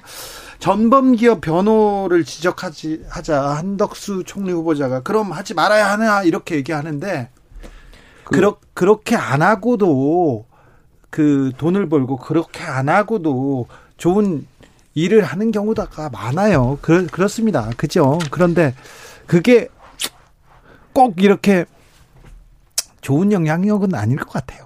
그죠? 저는 대한민국에서 네. 김현장이라고 하는 로펌의 고문을 하면서 아주 공익적인 일을 했다고 주장하는 건 많은 국민들이 보기에 되게 선뜻 이해가 안 되는 부분이라고 생각합니다. 근데 그걸 억지로 마치 국가를 위해서 일한 것처럼 말하려고 하니까 더 이야기가 꼬인다고 생각하고 저는 그 발언 두고두고 더 문제가 될 거라고 생각합니다. 저는 어쨌든 어제 인사청문회 과정을 보면서 한덕수 총리 후보자께서 말씀하신 내용을 바탕으로 해서 말씀을 드리는 거니까요. 네. 본인께서 개별 이업, 개별 기업의 이익을 위해서 하지 않았다. 그리고 또 본인께서 어떤 역할을 했는지 충분히 설명이 됐다고 저는 생각합니다. 김용태 최고위원도 그렇게 생각하지는 않을 거예요. 네. 자, 그런데요. 어, 이거 물어보고 싶었어요. 윤석열 당선인이 약속한 병사 월급 200만 원. 이거 청년들이 굉장히 큰 관심을 가졌는데 어, 청년들의 바람대로 되지는 않은 것 같은데 어떻게 보셨습니까, 김영태 최고위원? 뭐 저는 여기서 민주당에서 말바꾸기라고 지적이 있는데 뭐 네. 사실 말바꾸기라기보다는 정책을 수행하는 과정에서 여러 가지 여건을 현실에 맞추면서 이제 어, 최소한 그 저희 당선인께서 주장하는 취지를 살려서 접근한 공약이라고 생각하고 있고요. 뭐 관련해서 이 공약이 계속해서 청년들에게 희망을 드릴 수 있도록 저도 여당이 될 사람으로서 또 많이 잘 지켜보도록 하겠습니다. 저는 이 공약이 없어 지지 않아서 정말 다행이다. 싶은데 사실은 말을 바꾼 게 맞습니다. 공약을 파기한 게 맞고 왜냐하면 공약 파기는 문재인 대통령이 더 아닙니다. 많이 하셨고요. 이 부분은 어쨌건 왜냐하면 이, 이 부분은 이재명 후보가 먼저 200만 원 공약을 냈어요. 근데 28년까지 하겠다 이런 거였거든요. 그 다음에 윤석열 후보가 냈기 때문에 다른 사람들이 많이 질문했죠. 뭐가 다르냐고. 그랬더니 취임 즉시 하겠다고 하는 걸 매우 강조했습니다. 근데 취임이 되니까 말을 바꾸고 공약을 파기한 것이죠. 그래도 다행스러운 건 좀 나중에라도 하겠다고 하는 것인데 어쨌건 공약을 파기한 건 맞습니다. 어, 공약 파기는 아니고요. 뭐 공약을 이행하는 과정에 있어서 그러면 예를 들면 공약을 이재명 후보와 비슷하게 28년까지 200만 원으로 하겠다고 했으면 저는 공약 파기라고 공약? 말하기 어려웠을 텐데 공약 파기는 저 문재인 대통령께서 청와대 저 광화문 시대 열겠다고 하고 광화문 시대 열지 못한 게 공약 파기인 그 거죠. 그 부분도 공약을 바꾼 것이고 이것도 공약을 파기한 게 맞습니다. 그러니까 저희 당선인께서 내세웠던 취지를 좀 잘 이해해 주셨으면 좋겠습니다. 네. 6466님께서 두 분 다 우리나라의 소중한 정, 청년 정치인입니다. 너무 국민의힘화, 민주당화 되지 마시고 바른 정치, 젊은 정치 부탁드립니다. 얘기하시죠. 저희 네. 사석에서 굉장히 상식적인 얘기 굉장히 많이 하고요. 네. 저희 당 양당에 있어서 뭐 얘기도 굉장히 많이 정보 교환도 하고 있습니다. 네. 3390님이 이번에 청년 발탁 왜 없는지 좀 알려주세요 물어봅니다. 그죠? 좀 안타깝죠. 지방선거 말하시는 건가요? 지방선거든 아. 지금 뭐 어디 내각이든 정부. 어디든 그 청년들 보이지 않습니다. 김용태 말고는 안 보여요? 아닙니다. 저희 당내 또 인수위 내에서 많은 청년들 활동하고 있고요. 물론 1기 내각에서 30대 장관이 탄생하지 못했지만 아마 2기 내각에서는 탄생할 수 있도록 저희 청년들도 부단히 노력할 거고 어, 당선인께서도 뭐 그 약속 이행하실 거라 저는 믿고 있습니다. 네. 근데 저는 사실 공동정부 그리고 젊은 내각 이야기했는데 어쨌든 지금까지 반영된 것은 보이지 않는 건 맞는 것 같아요. 그래서 더 분발하셔야 될 것 같습니다. 네. 음, 청년 정치인들이 눈에 띈다고요? 아니 그 잘 안 보이는데요. 어떤 어떤 분들이 있어요? 너무 국민의힘을 관심 안 두시는 거 아닙니까? 아니요, 잘 보고 있어요. 지금 그런데 저기 다른 분들만 보이지 않습니까? 어, 옛 분들, 옛 올드보이들만 많이 보여요. 뭐 저희 지금 인수위의 청년 정책 TF 팀의 그 장해찬 팀장 네, 본부장도 있군요. 있고요. 예. 뭐 인수위 내에서 대변인도 사실 배현진 대변인도 나이로 치면은 청년. 아 그러네. 예, 간단하게 좀 물어볼게요. 아 저기 정치자분들 질문입니다. 네. 네. 청년 정치인들 무급 노동하고 있는 것 같은데 괜찮은 건가요? 뭐 최고위원은 월급을 받습니까? 월급이 없습니다. 예. 없어요? 예, 예. 활동비는요? 활동비도 없습니다. 없어요? 예. 예. 권지웅 비대위원은요? 저도 월급 없습니다. 없어요? 그러면 네. 어떻게 살아요? 그러니까 많이 힘듭니다. 그럼 어떻게 해? 뭐 이런 거는 만들어줘야지. 뭐 정치가 이제 업으로 보냐 이런 건데 예. 저는 뭐 권지웅 비대위원도 마찬가지고 사실 저희가 정치를 하는 목적에 굉장히 각각 이루고 싶은 게 있고 바꾸고 싶은 개혁적인 것들이 있지 않습니까? 네? 그런 소신 것으로 하고 있는 거니까요. 여기서 뭐 무급이다, 유급이다는 뭐 소신으로 사실. 어떻게 살아? 배는 채워야 될 거 아니에요. 좀 활동이 활발해지려면 또 이렇게 조금 어, 지원을 해야 될 텐데 이런 거는 좀 개선해 달라 이렇게 얘기를 좀 하는 게 맞지 않습니까? 그렇죠. 그러니까 사실은 월급을 안 받게 되면 네. 경제적으로도 네. 힘들지만 마치 일을 안 하고 있는 듯한 어떤 인상을 주나 봐요. 그래서 좀 한량처럼 느껴질 때가 있고요. 예전에는 정치 한량이고 다른 데 가서 돈도 받아 쓰고 막 그런 사람들은 있었는지 몰라도 지금 이 시대가 달라졌잖아요. 네. 근데 이게 지금 어려운 것 중에 하나는 이제 법이 좀 가로막고 있는 부분이 있습니다. 그러니까 정당법에 보면 한 개의 정당이 최대로 유급 직원을 둘 수 있는 게 200명까지만 돼요. 그러니까 정의당도 국민의힘도 더불어민주당도 200명 이상의 직원을 둘 수가 없습니다. 그러다 보니까 저희처럼 정무직 당직자의 경우에는 월급을 안 받는 것이 마치 관례인 것처럼 되었던 거예요. 어, 그러면 안 되죠. 그러니까 사실은 돈 있는 사람들이 여기에 훨씬 더 접근하기가 좋고 돈 네. 없는 사람들은 잠깐 왔다가 금방 떠나야 되는 거예요. 왜냐하면 돈을 벌러 가야 되니까. 아니, 저는 이 문제는 다뤄야 된다. 애도 키워야 되는데. 맞아요. 지금 아이가 이제 이제 100일이 다 돼가는데. 네. 저는 월급보다는 좀 다른 개념으로 접근하고 싶은데 저희가 과거에 정치가 투명하지 못했을 때, 때 오세훈법이라고 해서 정치 자금을 투명하게 하기 위해서 원외 정치인들에 대한 후원금 제도를 다 폐지했거든요. 네. 정치 자금을 깨끗하게 하기 위해서. 그것도 잘못했어요. 의원들만 그렇죠. 받을 수 있어요. 예, 근데 이제는 사회가 많이 투명화됐고 또 청년 정치인들이 오히려 후원금 제도를 좀 열 수 있게 해서 굉장히 미국이나 선진국처럼 이 금액을 정치자금 투명하게 집행하는 게 중요한 거니까요. 저는 그런 제도를 좀 개편을 해서 개혁 입법을 해서 어, 후원금 제도를 두는 게 좀 더 합리적이지 않나. 이건 개혁적인 법안입니다. 네, 그러니까 후원에도 그렇고 저는 월급을 받는 것도 필요하다고 봅니다. 그러니까 예? 를 들면 저희 같은 경우에 30대 중반 정도 됐지만 20대 초중반 같은 경우는 초반입니다. 후원회, 예. 아, 그 죄송합니다. 후원회 같은 게 꾸려지더라도 모으기가 쉽지가 않습니다. 그러니까요. 네. 네. 자, 김용태, 권지윤, 권지윤, 김용태 요즘 정치 감사합니다. 네, 감사합니다. 고맙습니다. 저는 여기서 인사드리겠습니다. 아, 주변 사람들 군대 얼굴 보고 찍었다는데 어떻게 되나요? 굿 좋은 날 이렇게 하셨고요. 청년 국회의원들을 많이 장관직에 올려야 한다고 합니다. 이렇게 의견도 주셨습니다. 오늘 돌발 기지의 정답은 노르웨이였습니다. 노르웨이. 저는 내일 오후 5시 5분에 돌아오겠습니다. 지금까지 주진우였습니다.